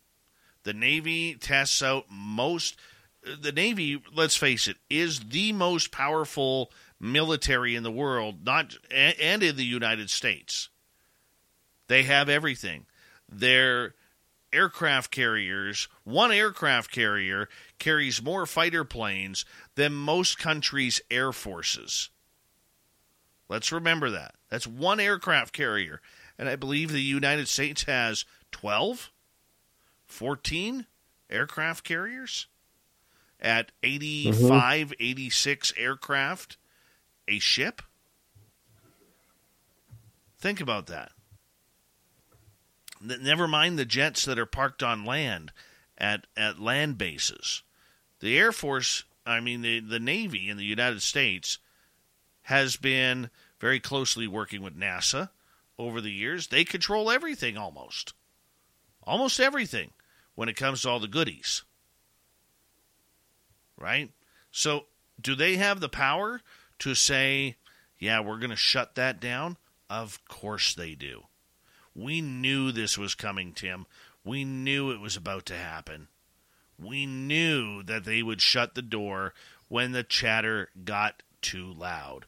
When too many kids were begging for candy on Halloween, the Navy turned their lights off. And that's exactly what's happening. To help discourage, in my opinion, to help discourage whistleblowers from coming out, for people asking uh, for immunity to speak in front of Congress if there's ever any more hearings on this. It is pure greed, Tim. Pure greed. So, what does this mean for Galileo Project and for all of these independent projects that want complete transparency with all of their data? Is it going to be illegal for Avi Loeb to show us an image if he has an interesting picture? Well, don't you find it interesting that a scientific method has brought on government officials like Mellon, like Elizondo, like Sean Cahill, like Seth Stoshak, and others? I find that interesting. If you go through the who's who on the names list of the Galileo project, there's a lot of names out there that are questionable. I'm not saying that they are infiltrated. I'm not saying that the Galileo Project has picked bad people, but I often wonder what is Avi Loeb's goal here? Is it to find life out there? Is it to find another Oumuamua, um, Oumuamua which he believed was an alien spaceship a few years ago flying by us? Is it finding another one of those? Or is it actually proving extraterrestrial life. Because here's the thing there's a outside of Elizondo Mellon, there are a number of government officials in there. A number. And when you bring those people on, they're not there for the benefit of the public, as Galileo says they should be. And Avi Loeb says he should be. I think uh, Loeb is more interested in potentially earning a Nobel Prize off of this than he is about actually moving ufology and ET contact forward. That's my opinion. Your thoughts? I find, yeah, I find Avi Loeb incredibly inspirational. Um, I love the goal of his project. I love that he uses, um, you know, a university setting and students as part of the project. And I like that he's developing a new science. And to be honest, that, if nothing else, is a massive goal, I believe, of, of him to explore the possibilities of a new science and a new um, astrophysics, um, you know, that we need to consider. And so he's using techniques to prove things out. Um, he's using new um, telescopes and scientific data collection, um, which I think is great. And so this is kind of along the same lines of what my project is like. And so um, I always see the good in science. And, you know, yes, are there red flags involved in his project uh, because of who he's decided to work around? Perhaps, but at the same rate, I see the man who's very focused on a goal.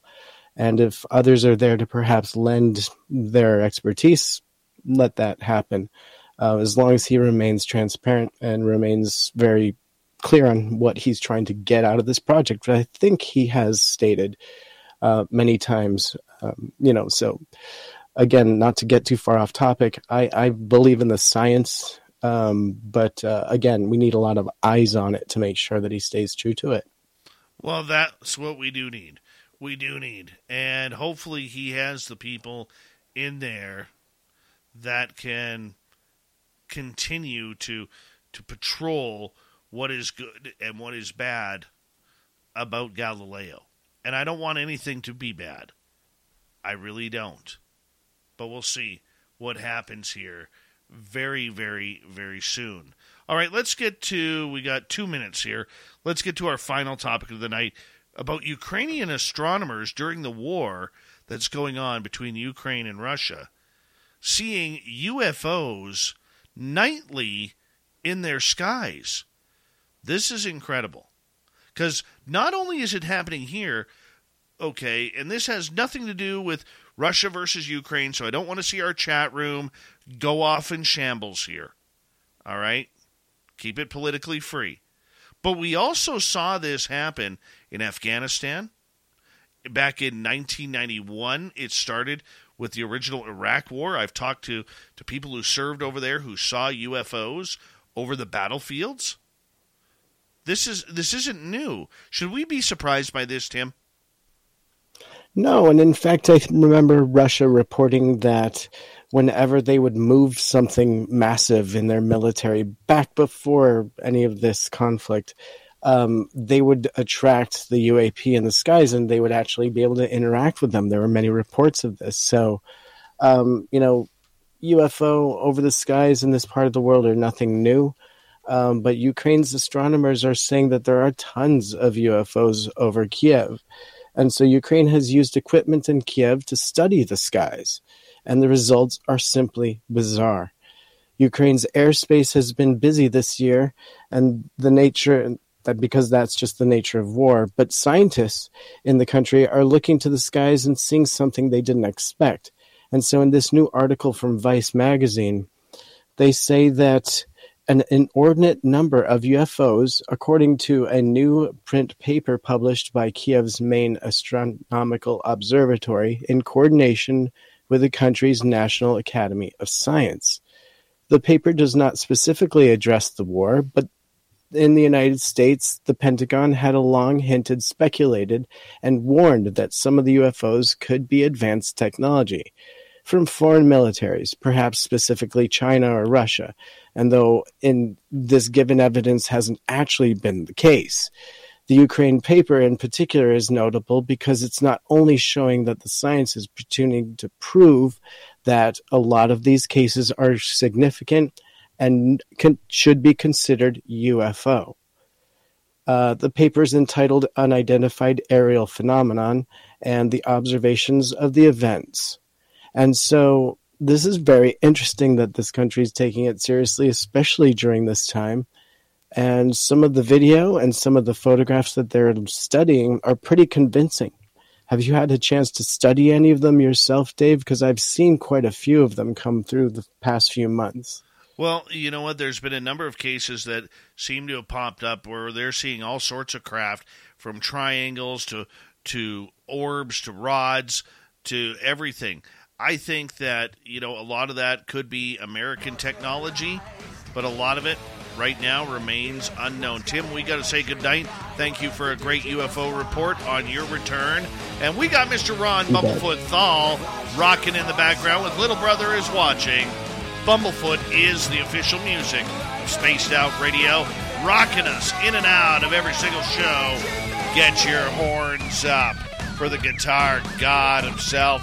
Special thanks to everybody listening in at home, at work, in your cars, wherever you may be. Thank you to everyone in our chat rooms tonight YouTube, Spreaker, Twitch, LGAP, Facebook, the Space Travelers Club, and we can't forget Twitter at hashtag Spaced Out Radio.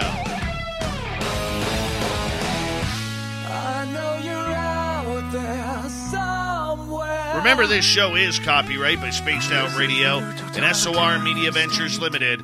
Thank you so much for choosing to share your evening with us. Because together, my friends, we're watching.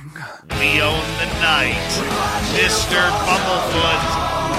We need a favor. We need you to take us home.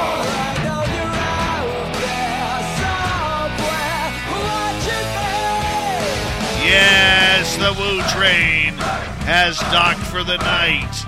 But soon, my friends, we shall ride again. Your seats are always available. Your tickets never expire. And if you want to bring a friend, we've got room for them too. Good night.